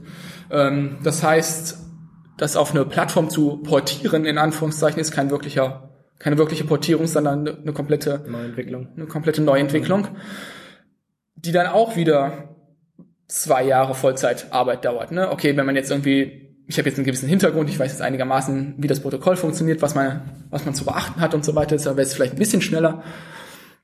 Aber trotzdem, also so ein Jahr sitzt man da immer noch dran und im Moment äh, sehe ich nicht, dass ich die Zeit oder das Geld dafür hätte, das zu tun. Also die Fragen muss ich leider mit einem nie beantworten oder ist zumindest nicht abzusehen, dass es passiert. Ja. Trotzdem, wir können vielleicht noch mal auf andere Clients gehen. Also oder einen, den ich auch immer vorschlage den Desktop ist halt Gargim, weil ja. der noch äh, relativ viel unterstützt. Dann, äh, ja, also wenn es um Android geht, dann ist zumindest, äh, haben wir auch in der Sendung öfter schon mal gesagt, Conversations mit eigentlich der beste, äh, weil er halt am meisten Features unterstützt. Aber vielleicht können wir noch mal auf diese äh, Features eingehen, die sowohl Server als auch Client unterstützen müssen, damit gerade dieses, äh, okay, äh, ich will eigentlich meine History auf allen Geräten gesynkt haben. Mhm. Also das, was halt so die klassischen äh, WhatsApp und Telegram auch alles können. Äh, ich will halt eine Push-Nachricht kriegen. Ich will, äh, dass das Ding nicht ewig an meinem Akku saugt und innerhalb von kurzer Zeit halt ähm, äh, ja, äh, ich mein Telefon nicht mehr benutzen kann. Ich äh, äh, will vielleicht ordentliche Verschlüsselung haben und ähm, ja, das über und dass mehrere Geräte gleichzeitig äh, klingeln, ja, also auf allen, auf denen ich eingeloggt bin zumindest. Was müssen müssen Server und Client dann unterstützen, damit es richtig gut funktioniert? Ja, ja für jedes dieser Anforderungen, die du gerade genannt hast, das alles natürlich vernünftige Anforderungen sind, gibt's halt eine individuelle Antwort. Also äh, um jetzt mal Beispiele zu nennen, dieses, dass Nachrichten zeitgleich, also wenn du zeitgleich eingeloggt bist mit mehreren Clients, äh, zugestellt werden, das heißt Message Carbons. Ähm, das muss sowohl dein Server als auch dein Client können und dann allgemein irgendwie, dass es ein bisschen stromsparender ist, dass es ein bisschen zuverlässiger wird. Da sind zwei verschiedene Erweiterungen namens Stream Management und Client State Indication für zuständig. Und ähm, diese History, dass äh, auch neue Devices sich gegebenenfalls äh, äh, auf, auf, die, auf den Nachrichtenlog zugreifen können. Das heißt Message Archive Management. Das ist halt jeweils für sich genommen eine Erweiterung und ja, die muss halt dein, dein Server können und dein Client können. Im Falle von Conversations kannst du jetzt zum Beispiel in den Account Details, wenn du da auf ähm, Server Info klickst im Menü, zeigt er dir an, hier dein Server kann das und das. Ah, okay. Ähm, und ja, wenn dein Server das nicht kann, gibt es zwei Möglichkeiten. Entweder du schreibst deinem Serverbetreiber mal eine nette E-Mail mit der Bitte, das denn zu mal äh, zu installieren oder zu aktivieren, was in der Regel für den Serverbetreiber eigentlich kein Problem darstellen könnte, denn die Server-Software, die da im Hintergrund für benutzt, kann das alles. Es ist dann häufig nur nicht aktiviert. Oder wenn da dein Serverbetreiber dir nicht antwortet oder sowas, dann solltest du sowieso mal Gedanken machen, ob du beim richtigen Serveranbieter bist, wenn dir nicht antwortet oder auf so User-Anfragen nicht eingeht. Und dann gibt es zum Beispiel äh, eine Übersicht von mir, welche Server oder welche großen Server denn welche Features können. Und dann ist es eigentlich relativ einfach. Dann nimmst du einfach den Server, der A alles kann und B, ja, keine Ahnung, der irgendwie von einer sympathischen Organisation oder irgendwie sowas betrieben wird. Okay, also du hast eine Liste, wo, wo ich nachgucken könnte, äh, was weiß ich, wenn ich jetzt einen Account brauche, ähm, wo ich dann hingehen kann und sehe, ja, okay, der unterstützt äh, Message Archive Management und Carbons und bladiblub und dann suche ich mir da einen raus. Genau, ich habe vor ein paar Monaten den sogenannten Compliance-Tester geschrieben. Also ähm, das ist ein kleines Java-Tool, was sich einfach zu einem beliebigen XMPP-Server verbindet und dann da mal nachguckt, was er für Features hat. Äh, das gibt's auf GitHub. Ähm, das kannst du ja sicherlich in den Show Notes irgendwie verlinken dann hinterher. Ähm, und mit der Information, die aus diesem Tool rausfällt, kann man natürlich auch dann irgendwie eine weitere Übersicht anschaffen oder anlegen und die ist auch verlinkt von diesem GitHub Repository. Okay. Das heißt, die Sachen brauche ich. Brauche ich noch irgendwas, um oder was habt ihr noch auf eurem äh, conversations.em äh, Provider irgendwie aktiviert? Was wäre noch sinnvoll jetzt? Also wenn wenn wenn ich ein Serverbetreiber bin ähm, und sage, okay, hm, ha, wusste ich bisher noch nicht, dass es die ganzen coolen Sachen gibt. Was was sollte man vielleicht noch aktivieren? Wo sollte man noch nachgucken, dass das Plugin äh, drin ist? Ja, das ist jetzt diese Liste ne, mit den Dingen, die ich schon genannt habe. Also Message Carbon Stream Management, Client State Indication, Message Archive Management. Das sind so die die wichtigen Dinge. Ähm, und dann gibt es jetzt noch gerade, wenn du, wenn du Serverbetreiber bist und auch der Meinung bist, dass du eventuell User hast, die iOS benutzen, ähm, gibt es eine Erweiterung in XMPP ähm, für Push-Notifications, die dann ähm, zusammen mit dem Push-Dienst des jeweiligen Anbieters, also zum Beispiel äh, Apple Cloud Notifications oder Apple Push Messages, ähm, dann die, die schlafende App auf deinem iOS-Gerät aufwecken kann. Also Okay. das ist, Aber da muss ich jetzt nicht mit Apple dann zusammenarbeiten, sondern das kann der irgendwie dann selber oder muss ich da irgendwie einen Apple Developer Account dann haben noch? ähm, nee, du als Serverbetreiber brauchst keinen, ähm, musst nicht mit Apple in Kontakt treten, brauchst da keinen Developer-Account bei Apple. Ähm, du, du machst einfach diese Extension an, das ist zum Beispiel, äh, wenn du jetzt Prosody, das ist einer der Server, ähm, hast, dann machst, lädst du dir einfach diese Erweiterung dafür runter und dann tut das alles. Du musst eigentlich nichts weiter einstellen. Die, die Erweiterung für eJabber, die, befindet sich gerade in der Entwicklung und wird jetzt auch bald öffentlich gemacht. Ähm, und derjenige, der dann tatsächlich in Kontakt mit Apple treten muss, ist der Entwickler der App. Also ja, zum Beispiel für Apple gibt es die App Chat Secure und der Entwickler davon betreibt dann einen sogenannten ähm, App-Server, der quasi die Vermittlungsstelle zwischen deinem eigenen Server und Apple ist. Also dein eigener Server sagt dann diesem sogenannten App-Server, der vom, vom Apple-Entwickler betrieben wird, Bescheid, weck doch mal bitte das Gerät von sowieso auf und dann wird diese Push-Nachricht noch weitergeleitet. Aber es ist nicht so, dass der mit meinen äh, Zugangsdaten sich dann irgendwo auf meinem Server einloggen muss, damit er die Verbindung offen hält. Also wo es ja früher irgendwie gab ja so ein paar Clients, die haben sich dann deine Zugangsdaten genommen, haben sich auf ihrem Server eingeloggt und für dich halt geguckt, ob da welche Sachen ankommen und die dann weitergeleitet werden. Richtig, ja, das gab es mal eine Zeit lang, um als, als so Workaround unter iOS, wo ja ähm, Apps nicht einfach irgendwie im Hintergrund eine Verbindung zum Server aufrechterhalten können. Und dann gab es so ein paar Apps, die da sozusagen, wo der Server des ähm, App-Entwicklers als Mittelmann, als, als Proxy. fungiert hat, also wo der komplette Nachrichtenstream durch diesen Server durchgeleitet wurde ist, das war, das war der einzige verfügbare Workaround. Und auf diesen Workaround bist du jetzt seit einem Jahr oder so nicht mehr angewiesen, denn es gibt jetzt quasi diesen, diesen Zwei-Schritte-Prozess, wo dein eigener Serveranbieter dem Server des App-Entwicklers einfach nur Bescheid sagt, ohne jetzt großartig irgendwie Informationen zu kommunizieren, also ohne jetzt großartig zu sagen, wer hat dich angeschrieben, äh, was hat der geschrieben, sondern einfach nur, oh, ist irgendwas passiert, wach mal, weck mal die App auf und dann verbindet sich die App mit dem Server Neu und und, holt es diese Informationen ab. Ah, ja, okay. Dann ähm, gibt es natürlich auch schon längere Zeit Verschlüsselung mit ähm, XMPP. Ähm, ja, ganz alt, äh, off the record, OTR, Mhm. ähm, hat aber immer das Problem gehabt, dass ich nicht mit mehreren Geräten gleichzeitig, weil dann hat man immer nur Garbage gekriegt auf einem, also irgendwelchen Müll. Ja. wenn ich wenn ich mit drei Geräten eingeloggt, hat sich das mit einem hat konnte ging gut, ja, und alle anderen haben dann nur Blödsinn gesehen und wenn man gewechselt hat von A nach B, dann musste man das immer erstmal wieder neu aushandeln und es war einfach ja, es war zwar schön, das zu haben, ja, man hat, hatte Verschlüsselung, Abstreitbarkeit, super, alles Sachen, äh, aber es war einfach für mich nicht, nicht dauerhaft benutzbar. Ähm, da gibt es auch was Neueres, ähm, also neben, man, eine andere Möglichkeit wäre noch, äh, das mit per GPG zu machen, ähm, sich mit seinem eigenen Key immer zu äh, authentifizieren und die Sachen darüber zu verschlüsseln. Dann geht's auch mit mehreren Geräten. Aber ihr habt jetzt auch noch eine weitere Technologie, dieses Omeo, ähm, mitentwickelt. Was ist das und wie funktioniert das? Ja.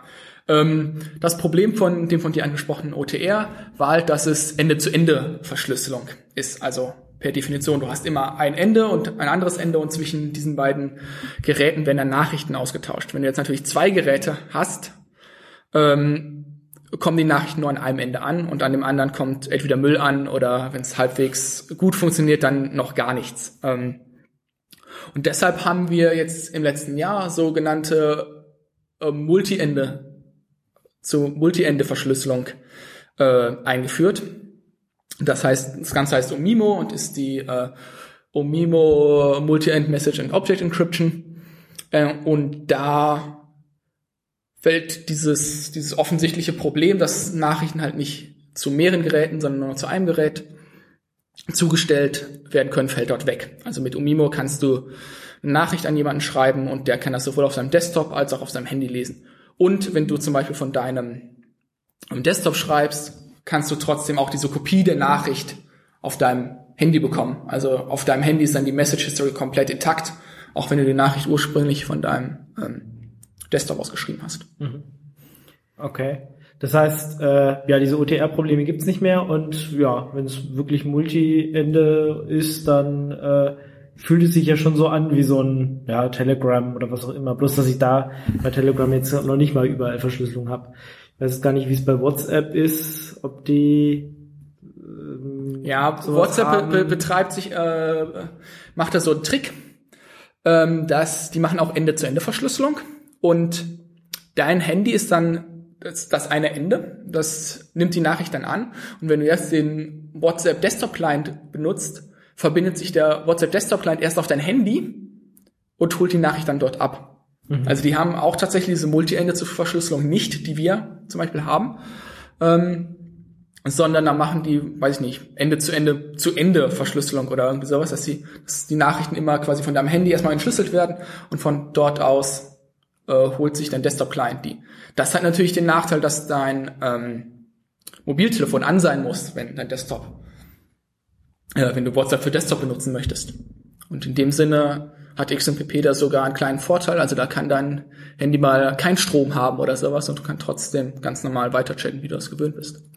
Okay, das heißt also auch, wenn äh, keins meiner Geräte online ist und ich schreibe oder ich schreibe jemanden und der hat gerade keinen Java Client online, würde das trotzdem auf einem Server die verschlüsselte Nachricht so lange gestort werden, bis derjenige online kommt und der Client sich die Sachen abholt? Genau so ist es. Die, die landen dann in diesem Message Archive, was wir eben erwähnt haben, ja. Und dann holt, holen sich die Clients die Nachrichten ganz normal ab Und entschlüsseln die und dann entschlüsseln erst. sie dann erst, genau. Ah ja, okay. Das heißt, die würden auf dem Server auch nur verschlüsselt liegen. Die liegen, Die liegen auf dem Server noch verschlüsselt, genau. Okay, nur mein Client, der den, den entsprechenden Schlüssel hat, kann die dann wieder entschlüsseln und auch wirklich alle anzeigen. Genau. Mit Omimo, da Omimo ähnlich wie OTR noch diese Forward Secrecy macht und sowas, hast du den kleinen Nachteil, dass jedes Gerät die Nachricht auch nur einmal abholen kann. Ähm, also ich könnte nicht irgendwie jetzt auf meinem Handy zum Beispiel die, die Nachrichten-History löschen und würde dann meinen, oh ja, der Server hat ja noch die Nachrichten oder sowas. Das funktioniert nicht. Also die Nachrichten werden bei dieser Multi-Ende-Verschlüsselung einfach nur zwischengespeichert auf dem Server und ich kann die dann einmal abholen. Okay. Das ist für, für die meisten Nutzer ist das okay. Wenn du jetzt derjenige bist, der irgendwie gerne dieses volle serverseitige ähm, Message Archive hat oder auch auf neu hinzugekommenen Geräten immer gerne irgendwie so auf seine gesamte Message History zugreifen möchte, dann funktioniert dieser ähm, Forward Secrecy Aspekt zum Beispiel gar nicht. Ähm, also das, das ist einfach rein technisch nicht möglich. Das ist quasi nicht wie Forward Secrecy funktioniert. Aber dann könntest du zum Beispiel immer noch auf so diese älteren äh, Encryption-Standards zurückgreifen, wie zum Beispiel äh, PGP. Da funktioniert das. Also da kannst du auch im Nachhinein dann immer äh, auf deine Nachrichtenhistorie zugreifen. Okay. Oder ich müsste mir halt irgendwas basteln, was mir dann die unverschlüsselten, also die einmal ausgepackten und äh, dann lesbaren Sachen wieder auf den Server schreibt. Genau, ja. Das, das, das wäre natürlich theoretisch möglich, dass irgendwie so, so eine Art Bouncer oder irgendwie sowas auf irgendeinem Server permanent mitläuft, der dann als, als Message Archive fungiert und dass sich neue Clients die dann von dort holen statt von deinem Server. Das wäre theoretisch möglich. Ähm, gibt es jetzt noch nicht. Könnte man, wenn man das wollte, wahrscheinlich vergleichsweise einfach bauen.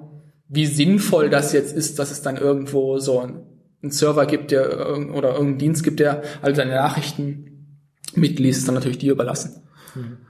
Jetzt hast du gesagt, äh, während deines Vortrags äh, hat sich jetzt auch irgendeine Firma mal angeguckt, ob dieses ganze Zeug sicher ist. Äh, also ein Audit äh, gemacht. Ja, was, was kam dabei raus?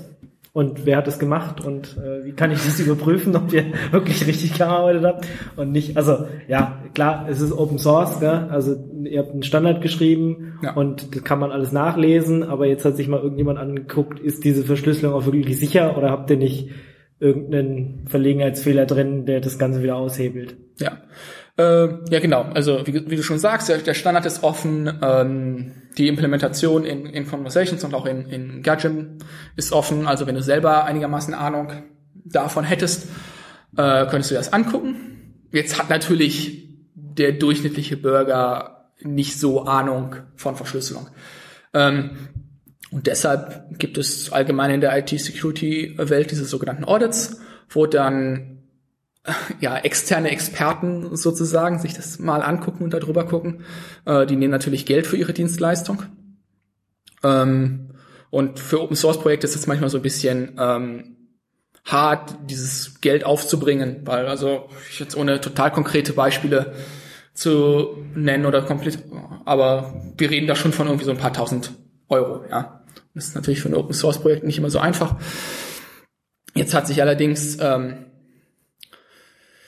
jemand gefunden, der äh, Conversations auch irgendwie in, in seiner Firma einsetzt, der freundlicherweise für diesen Audit bezahlt hat, oder was heißt freundlicherweise, der möchte seinen eigenen Kunden natürlich auch irgendwie zeigen, dass das geauditet wurde oder von der dritten Partei sich angeguckt wurde.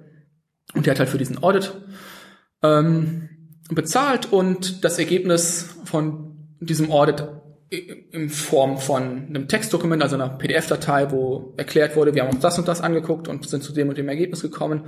Ähm, das jetzt verfügbar auf der äh, Omimo-Webseite. Und ja, da kann sich jeder irgendwie diese Zusammenfassung anle äh, durchlesen und die ist auch verständlich für jemanden, der jetzt nicht total viel Ahnung von Krypto hat, sondern für jeden, der irgendwie, weiß ich nicht, so, so ein bisschen Computerahnung hat. Ja, ob du diesem Audit jetzt vertraust, ähm, bleibt natürlich dir überlassen. Also da kannst du irgendwie die, die konkrete Firma dann ja mal googeln. Ähm, ja, also die Leute, die das gemacht haben, die scheinen durchaus kompetent zu sein und die haben auch schon häufiger äh, Arbeit in der Open Source Welt gemacht und die haben auch allgemein äh, ein ganz interessantes Geschäftsmodell. Also das ist natürlich eine, eine Organisation, die für ihre Audits Geld haben möchte, aber ähm, die veröffentlichen sehr viel von ihrem Prozess. Also die sagen, immer ziemlich genau das haben wir gemacht und mit diesen Tools haben wir das gemacht und so. Also ich glaube, das ist schon eine ganz gute Firma, an die wir da geraten sind. Okay. Du hast gerade schon zwei Clients genannt, die Umimo schon einsetzen, also Conversations, klar, den Client, den du schreibst, äh, dann Gargem. Gibt es noch weitere, die da in der Entwicklung sind oder das Plans unterstützen?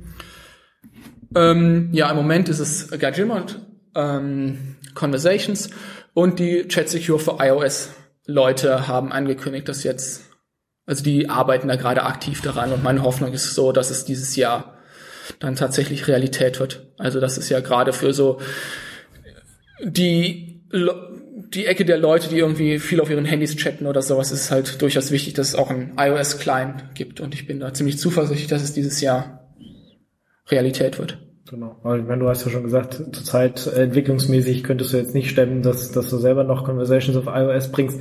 Aber wenn jetzt jemand kommt und sagt, ähm, er hat Lust, das zu machen, äh, wäre das was, wo du sagst, ja, können wir, können wir entwickeln? Oder sagst du, nee, let's, iOS macht Chat Secure und das lassen wir dabei, dabei?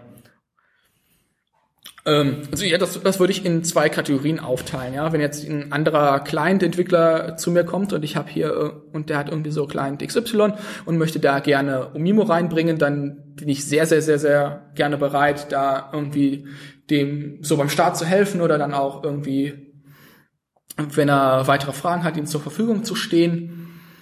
Ähm, weil, also das muss man halt leider sagen, Umimo ist mit Verschlüsselung und sowas und mit mehreren Geräten, das ist halt einfach ein ziemlich komplexes Protokoll. Also das ist jetzt nicht auch für jemanden, der zumindest so ein bisschen Ahnung von XMPP hat, ist das jetzt nicht total trivial und das dauert auch durchaus seine Zeit, bis man da eine Implementation hat. Aber wenn da ein anderer äh, Client-Entwickler das gerne einbauen möchte oder sowas, helfe ich da sehr gerne aus.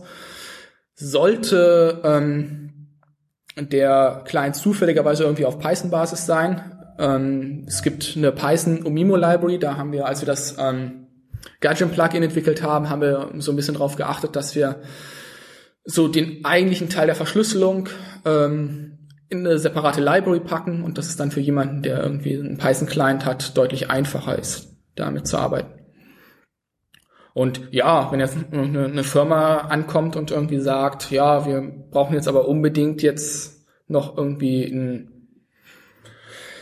noch ein iOS-Client, der irgendwie Omimo kann oder sowas, dann wäre ich dann natürlich Würdest du dich da reinarbeiten? Würde ich da natürlich irgendwie, wäre ich für zu haben, ja. Aber dann sollte diese Firma wissen, dass es dann natürlich, boah, ein Jahr oder anderthalb dauert und entsprechend ein hohes Budget haben muss, ja. Mhm. Okay.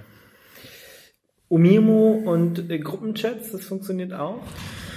Ähm, also es gibt ja diese Multi-User-Chats in, in XMPP, also dass ich mich, ja, wie so ein IRC-Chatraum, dass ich mich mit denen treffe und, und da Quatsch drin. Ja. Gruppenchats. Ja, im Moment haben wir da noch irgendwie so ein, ich würde das als Workaround bezeichnen, weil die Gruppenchats in XMPP befinden sich gerade im Umbruch. Also die ursprünglichen Gruppenchats in XMPP sind, ja, die sehen so ein bisschen aus wie IRC.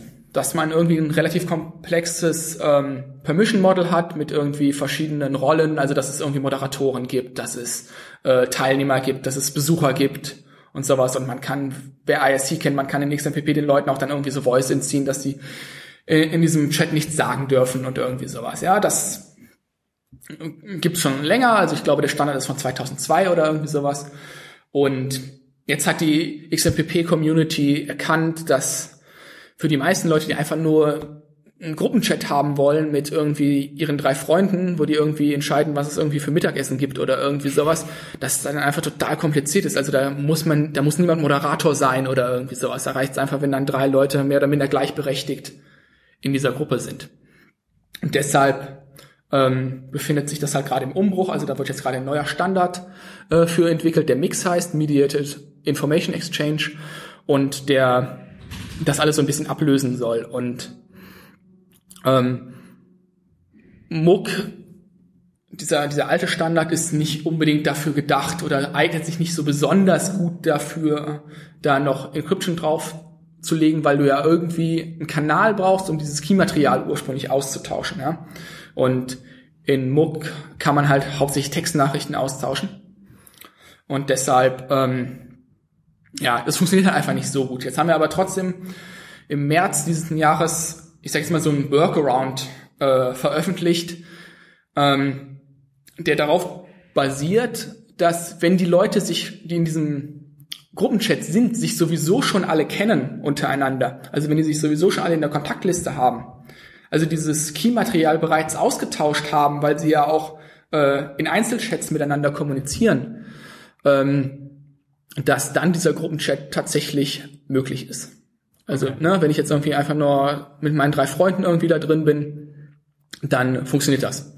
Okay, also die müssen alle einmal vorher miteinander selber gechattet haben und dass sie Umimo einmal aktiviert haben, dann könnten sie auch zusammen in dem Gruppenchat äh, Umimo benutzen. Genau, das hat im Moment noch so ein bisschen den, den faden Beigeschmack, dass das Gudgeon-Plugin das noch nicht kann.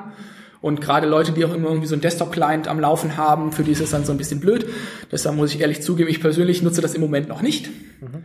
Aber ich bin da auch zuversichtlich, dass das ähm, Gadget Plugin das auch bald lernen wird und dann kann man das schon durchaus benutzen, wenn man jetzt diese diese eine Limitierung in Kauf nimmt, dass sich die Leute gegenseitig kennen müssen. Und dann irgendwann, ja,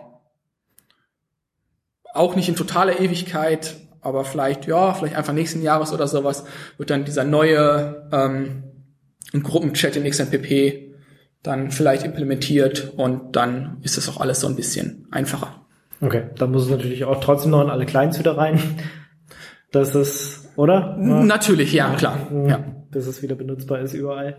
Ja. Ähm, ja. Okay, also wir haben gesehen, ähm, viele Probleme, die XMPP hat, die oder hatte, sind so ein bisschen gelöst zumindest, ja wenn man die richtigen Clients und die richtigen Server mit den richtigen Plugins verwendet, was immer noch nicht ganz so einfach ist. Mhm. Ähm, also der User muss sich schon noch ein bisschen mehr drum kümmern, als wenn er jetzt äh, WhatsApp, äh, Telegram, Signal, Bladiblub nimmt. Mhm. Ähm, aber sagen wir mal so, ist auf einem guten Weg. Trotzdem, was gibt's noch? Siehst du noch irgendwelche Probleme, die XMPP hat? Was müsste man noch angehen? Äh, ja, gibt's irgendwas, wo du sagst, hm, das müsste eigentlich noch ein bisschen besser laufen? Ja, ja, ich möchte dir so ein kleines bisschen in deinem Punkt widersprechen und ähm, theoretisch müsste sich der User ja nicht unbedingt damit beschäftigen, welchen Client der oder welchen Server der denn jetzt benutzt, wenn derjenige, der die, Empfehl die, die Empfehlung äh, ausspricht, jetzt nicht irgendwie vage von, ja, installier dir mal XMPP äh, redet, sondern hier installiert er einfach Conversations und es tut. Und dann muss sich der normale Benutzer damit einfach nicht beschäftigen. Also wenn ich jetzt irgendwie, weiß ich nicht, meine Nicht-Computer-Freunden oder sowas, den sage ich einfach, ja, hier installiert er Conversations, gib dir deinen Nutzernamen an, klick einmal auf Weiter und dann fügt mich hinzu, ich heiße da sowieso. Dann habe ich dieses Problem nicht mit, ähm, ja, welchen Client, welchen Server benutze ich denn? Weil dann hat der, normale Nutzer einfach nur mal einmal auf Weiter geklickt. Hm. Ähm, ja, aber um dann deine eigentliche Frage zu beantworten, ob ich, was ich in XMPP noch sehe, was äh, verbessert werden könnte. Äh, ja, natürlich. Ich meine, Anforderungen verändern sich über die Zeit. Ja, also wir können jetzt nicht sagen, oh, wir sind ja jetzt in einer ganz guten Position, wir haben ja jetzt alle Probleme gelöst und jetzt hören wir auf zu arbeiten oder sowas. Ja, man muss dann natürlich irgendwie am Ball bleiben und sich angucken, ja, so und so verändern sich die Anforderungen und und das halt weiter implementieren und äh, ja, weiter den Standard vorantreiben. Und ja, ansonsten sehe ich auch, dass XMPP auch hauptsächlich ein, ein riesen Marketingproblem hat. Also ähm, Na gut, es steht keine ein, einzige Firma dahinter, die halt äh, große Marketingkampagne fahren würde. Das ist halt. Ja, genau. Ja, ja. Es gibt irgendwie so ein paar Firmen, die machen hauptsächlich so, ich will nicht Sachen, ich will nicht sagen, irgendwie Dinge hinter verschlossenen Türen, aber halt für Kunden, die jetzt nicht irgendwie total in der Öffentlichkeit stehen. Also zum Beispiel in der NATO wird irgendwie extrem viel XMPP benutzt. Ähm, und das sieht man ja so als Außenstehender irgendwie nicht. Ne? Also da gibt's dann irgendwie Firmen, die damit irgendwie dann gut Geld machen oder sowas, wenn die NATO als Großkunden haben oder irgendwie sowas. Ne? Und offenbar scheint es auch ziemlich gut zu funktionieren, sonst würde die NATO das ja nicht machen.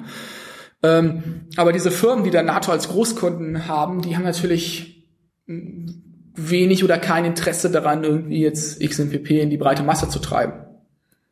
Hm.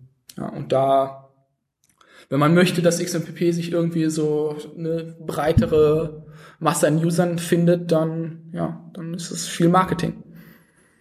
Okay.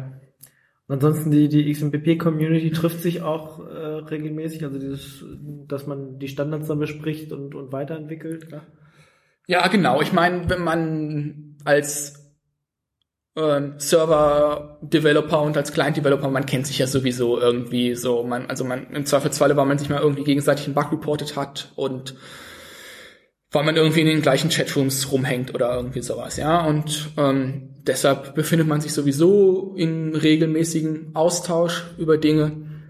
Und dann zweimal im Jahr gibt es auch den ähm, sogenannten XMPP Summit, äh, da trifft man sich dann wirklich so mal äh, in Person und unterhält sich mal irgendwie so von Angesicht zu Angesicht und äh, ja, stimmt irgendwie so ein bisschen die Strategie ab oder redet halt über irgendwie so neue Standards. Also ähm, einer dieser äh, Summits findet immer in Brüssel vor der FOSDEM statt, in den zwei Tagen davor, weil da ja sowieso relativ viele Entwickler auf einem Haufen sind und dann kommt man einfach zwei Tage vorher und trifft sich dann. Und so wurde zum Beispiel ähm, dieses Jahr in Brüssel irgendwie bequatscht, wie man halt so diesen neuen äh, Gruppenchat-Standard ähm, denn jetzt genau aufbauen möchte oder welche äh, Features man sich davon erwartet. Okay.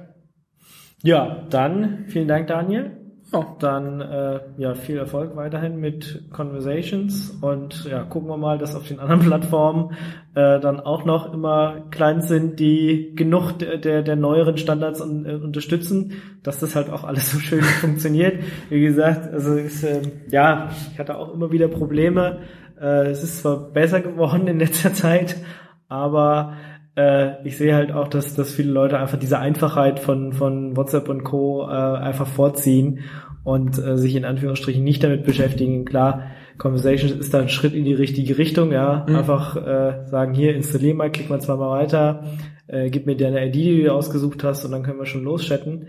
Ähm, ja, hoffen wir mal, dass das genügt, um dass da immer noch viele Leute äh, sich mit XMPP beschäftigen wollen und ja, und auch äh, User da sind, die das dann halt benutzen, weil das bringt einen Standard, den dann zu wenig Leute verwenden. Ja, ja, danke schön.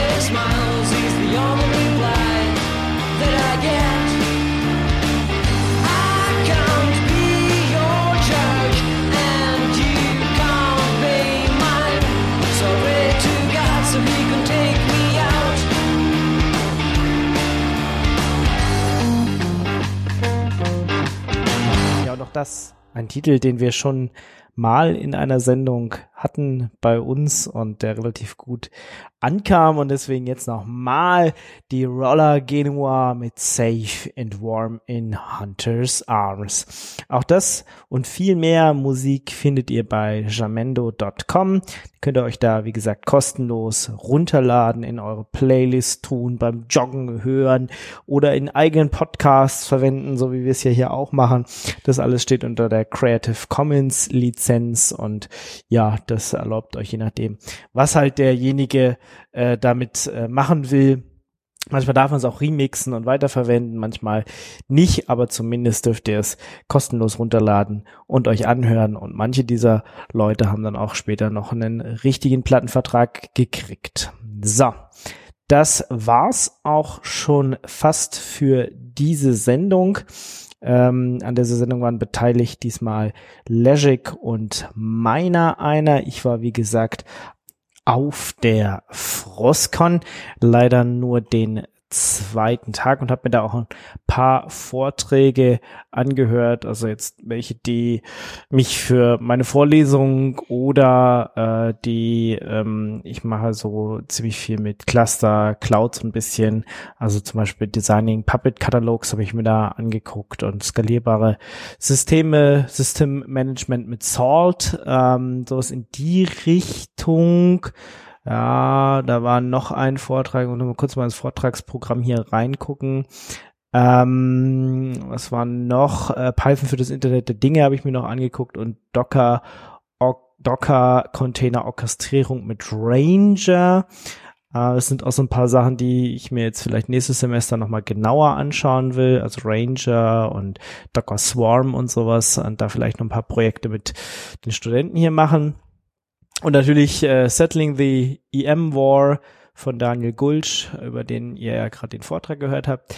Ich, äh, obwohl ich nur den einen Tag war, da war, ich fand's sehr angenehm. Also zum Social Event und so kann ich jetzt nichts sagen, aber ich habe gehört, es war gut.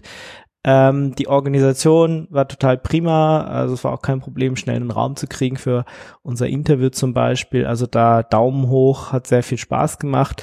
Natürlich äh, einfach durch die Gegend laufen, ein paar Leute zu treffen, mit denen eine Runde zu äh, quatschen. Das ist äh, immer wieder schön. Leute, die man sonst selten sieht und ja, da mal wieder Gele Gelegenheit hat, ähm, einfach mal sich ein bisschen zu unterhalten. Auch wenn jetzt äh, ein Tag oder die paar Stunden, die man da war, einfach viel zu kurz ist. Ich konnte mich auf jeden Fall ah, fast gar nicht mehr erinnern an, äh, wie, wie man da vom Bahnhof äh, hinkommt. Ich bin dann einfach dieser Traube hinterhergelaufen, die da aus der S-Bahn ausgestiegen ist, aber es hat gut funktioniert, ohne dass ich mal auf äh, die auf eine Google Map oder sowas gucken musste, ähm, einfach der Masse hinterher gelaufen. Das hat funktioniert. Es war schon zu lange her. Also ich glaube bestimmt fünf, sechs, sieben Jahre oder so, seit ich immer wieder auf einer Frostcon war. Und was mir halt aufgefallen ist, dass es ja doch weniger Projekte gab, die ausgestellt haben. Also ich kann mich noch erinnern, als wir haben ja auch damals von dort gesendet, ähm, dass es halt schon mehr mehr Projekte und Community-Teams waren und jetzt waren es halt schon mehr Aussteller, also kommerzielle Aussteller, die halt versucht haben, ja, einen in Anführungsstriche anzuwerben, also Leute, die ja wirklich äh, Arbeitnehmer suchen, ja, die äh, sich versuchen, äh, ja, dass, dass man bei ihnen einen Job findet und total cool ist und äh, da arbeiten kann. Also das hat sich schon, da hat sich schon die Zielgruppe ein bisschen verschoben. Dadurch ist natürlich das Event auch äh, wahrscheinlich kostenlos. Und jetzt weiß ich gar nicht, Social Event, ob das was gekostet hat. Ich glaube nicht. Also äh, ja, hat alles Vor- und Nachteile. Ich fand's bisschen zu viel. Ähm, aber ich kann natürlich auch verstehen, dass man, gerade wenn man so eine IT-Firma ist, muss man das wahrscheinlich auch heutzutage machen, um da noch einigermaßen die guten Leute zu finden oder überhaupt äh, passende Leute zu finden. Also gerade für mittelständische Unternehmen ist es schon schwierig, äh, geeignetes IT-Fachpersonal zu kriegen. Und dann ist äh, so eine Konferenz, auf der sich viele Leute rumtummeln, insbesondere halt äh, das lokale Klientel auch sehr gefragt und äh, die zahlen dann halt auch ein paar Euro für ihren Stand. Ja, aber hat sich schon, hat sich schon geändert. Also ein bisschen, bisschen mehr äh, Community wäre eigentlich schön. Ich weiß nicht, wo die ganzen Projekte hin sind, ob die einfach alle nicht mehr so die Zeit haben. Äh, ist mir schon aufgefallen. Aber ansonsten äh, gab guten Kaffee ähm, und ja, gab ein, man konnte auch mittags da was essen vor Ort. Es hat dann ziemlich geregnet kurzzeitig und dann war es ziemlich voll da beim Essen, aber das hat alles gut geklappt. Der Preis war auch okay. Und ähm, ja, also sagen wir so, ich bin zufrieden und vielleicht äh, klappt es ja nächstes Jahr wieder, dass ich da hingehen kann. War auf jeden Fall nett. Ja, gut. Soweit zu Frostcon. Und ähm, haben wir noch irgendwas? Ah ja, Genau, ich habe dann nach dem, nach dem Interview mit äh, Daniel auch nochmal bei mir auf dem Server geguckt, äh, was, was alles für Module aktiviert waren. Ich hab, da hatte dann ja nochmal ein bisschen mit ihm geredet, auch, auch nachdem wir schon unser Gespräch beendet hatten und dann tatsächlich mir nochmal angeguckt, ähm, was, was ich noch aktivieren kann und äh, State Indication und dieses Push hatte ich tatsächlich nicht und das habe ich jetzt mal aktiviert. Leider äh, klappt es mit dem Clients trotzdem noch nicht so richtig. Also insbesondere Push, der, der Chat Secure Client äh, hat ja jetzt irgendwie Push mit drin, aber pff, noch so richtig funktioniert es nicht. Muss ich mal gucken, dass ich da mal an die Entwickler irgendwie dran gehe und mal vielleicht das äh, zusammen debuggen kann. State Indication, dass ein Client einfach sagen kann, er ja äh, ist hier gerade auf einem Mobiltelefon und äh, Bildschirm ist aus und ich äh, brauche jetzt nicht, wenn jemand äh, anfängt zu tippen, diese Information, die äh, kann er dann quasi abbestellen sozusagen. Er muss dann halt nur die wirkliche Nachricht irgendwie anzeigen, aber ob jetzt jemand tippt oder abwesend, anwesend ist, ist ihm eigentlich gerade wurscht. Ähm, diese Funktion ist noch, habe ich jetzt noch eingeschaltet und ja, sollte dann auch weniger Batterien verbrauchen auf den ähm, Telefonen.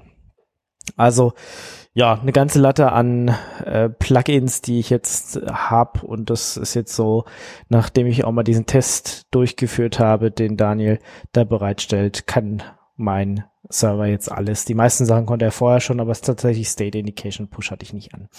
Gajim und Omimo, ähm, da solltet ihr am besten nochmal ins Wiki gucken, weil ich hatte tatsächlich Probleme, das ähm, an den Start zu bringen. Und mein Problem war halt, dass Python Protobuf nicht installiert war. Ähm, das sagt einem das Plugin halt einfach nicht so. Äh, wenn, wenn das einfach aktiviert, sagt ja, installiere hier mal ähm, Axolotl, Python Axolotl Dings und ähm, wenn du das installierst, funktioniert es trotzdem nicht. Erst nachdem ich noch Python Protobuf und nochmal geguckt habe, ob äh, Python NB XMPP an sind, dann ging es plötzlich. Ähm, und dann muss man aber danach extra dann, wenn man Omimo dann aktiviert hat in Gargim, muss man dann immer noch den Fingerprints vertrauen.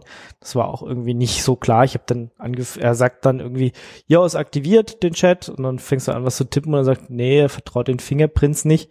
Und dann muss man erst äh, tatsächlich da unten auf diesen dieses äh, Symbol, also diesen Fisch klicken für für Omimo und sagen hier Fingerprint und äh, den vertraue ich und den vertraue ich und den vertraue ich. Bisschen umständlich. Ich hatte das bei Conversations nicht ganz so umständlich in Erinnerung, dass ich da also ich meine, wird ja wird ja reichen, wenn ich erstmal lostipp und er dann vorschlägt, hier den äh, das ist der Fingerprint, willst du dem wirklich vertrauen oder nicht?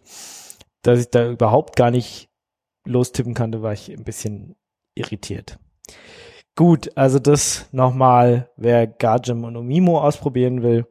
Wie gesagt, bei Conversations ist es ja schon dabei und vielleicht kommt es demnächst auch in die ein oder anderen Clients auch mit rein. Gut, dann, ja, bleibt mir nur noch zu sagen, ich wünsche euch wie immer eine frohe Zeit, passt auf euch auf, habt Spaß und wir hören jetzt noch eine Musik. Und wer Muse mehr Musik hören will, es gibt zum Beispiel den Machtdose-Podcast. Da könnt ihr mal reinhören. Das ist halt immer eine schöne Zusammenstellung aus unterschiedlichen Stücken, die gerade so äh, frei verfügbar sind. Und da kann man sich einfach mal durchhören und vielleicht findet man ja die ein oder andere Perle, die einem gefällt. Und dann kann man sich, wie gesagt, die Stücke dann zu seiner eigenen Sammlung hinzufügen. Und jetzt kommt noch Nada Funk mit äh, This Moment. Und zwischendurch habt ihr noch äh, einmal gehört Moon I Mean mit Wrong Concept. Und das waren so die Titel, die wir diesmal gespielt haben. Die Links findet ihr natürlich auf unserem Sendungsblog oder hier in den Show Notes. Und ja, dann habt viel Spaß, wie gesagt, äh, genießt die Sonne, den Sommer noch und äh, wir hören uns dann wieder Ende September und bis dahin. Ciao, ciao.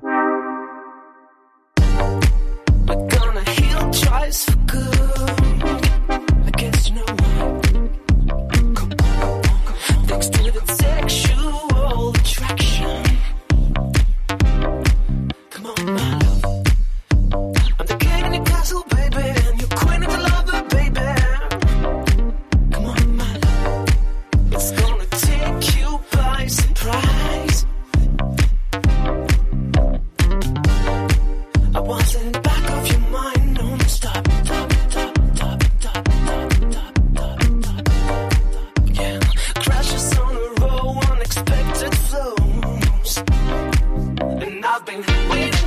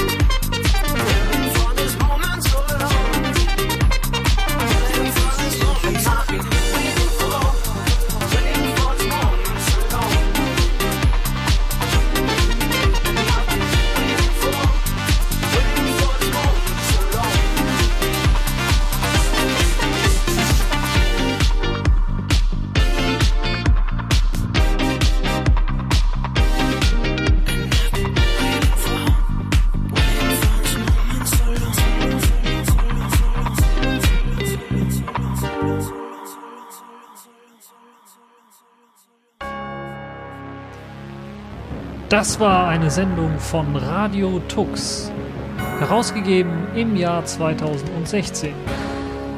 Unter Creative Commons Lizenz, Namensnennung und Wiedergabe unter gleichen Bedingungen. Lieder sind eventuell anders lizenziert. Mehr Infos auf radiotux.de. Unterstützt durch Manitou.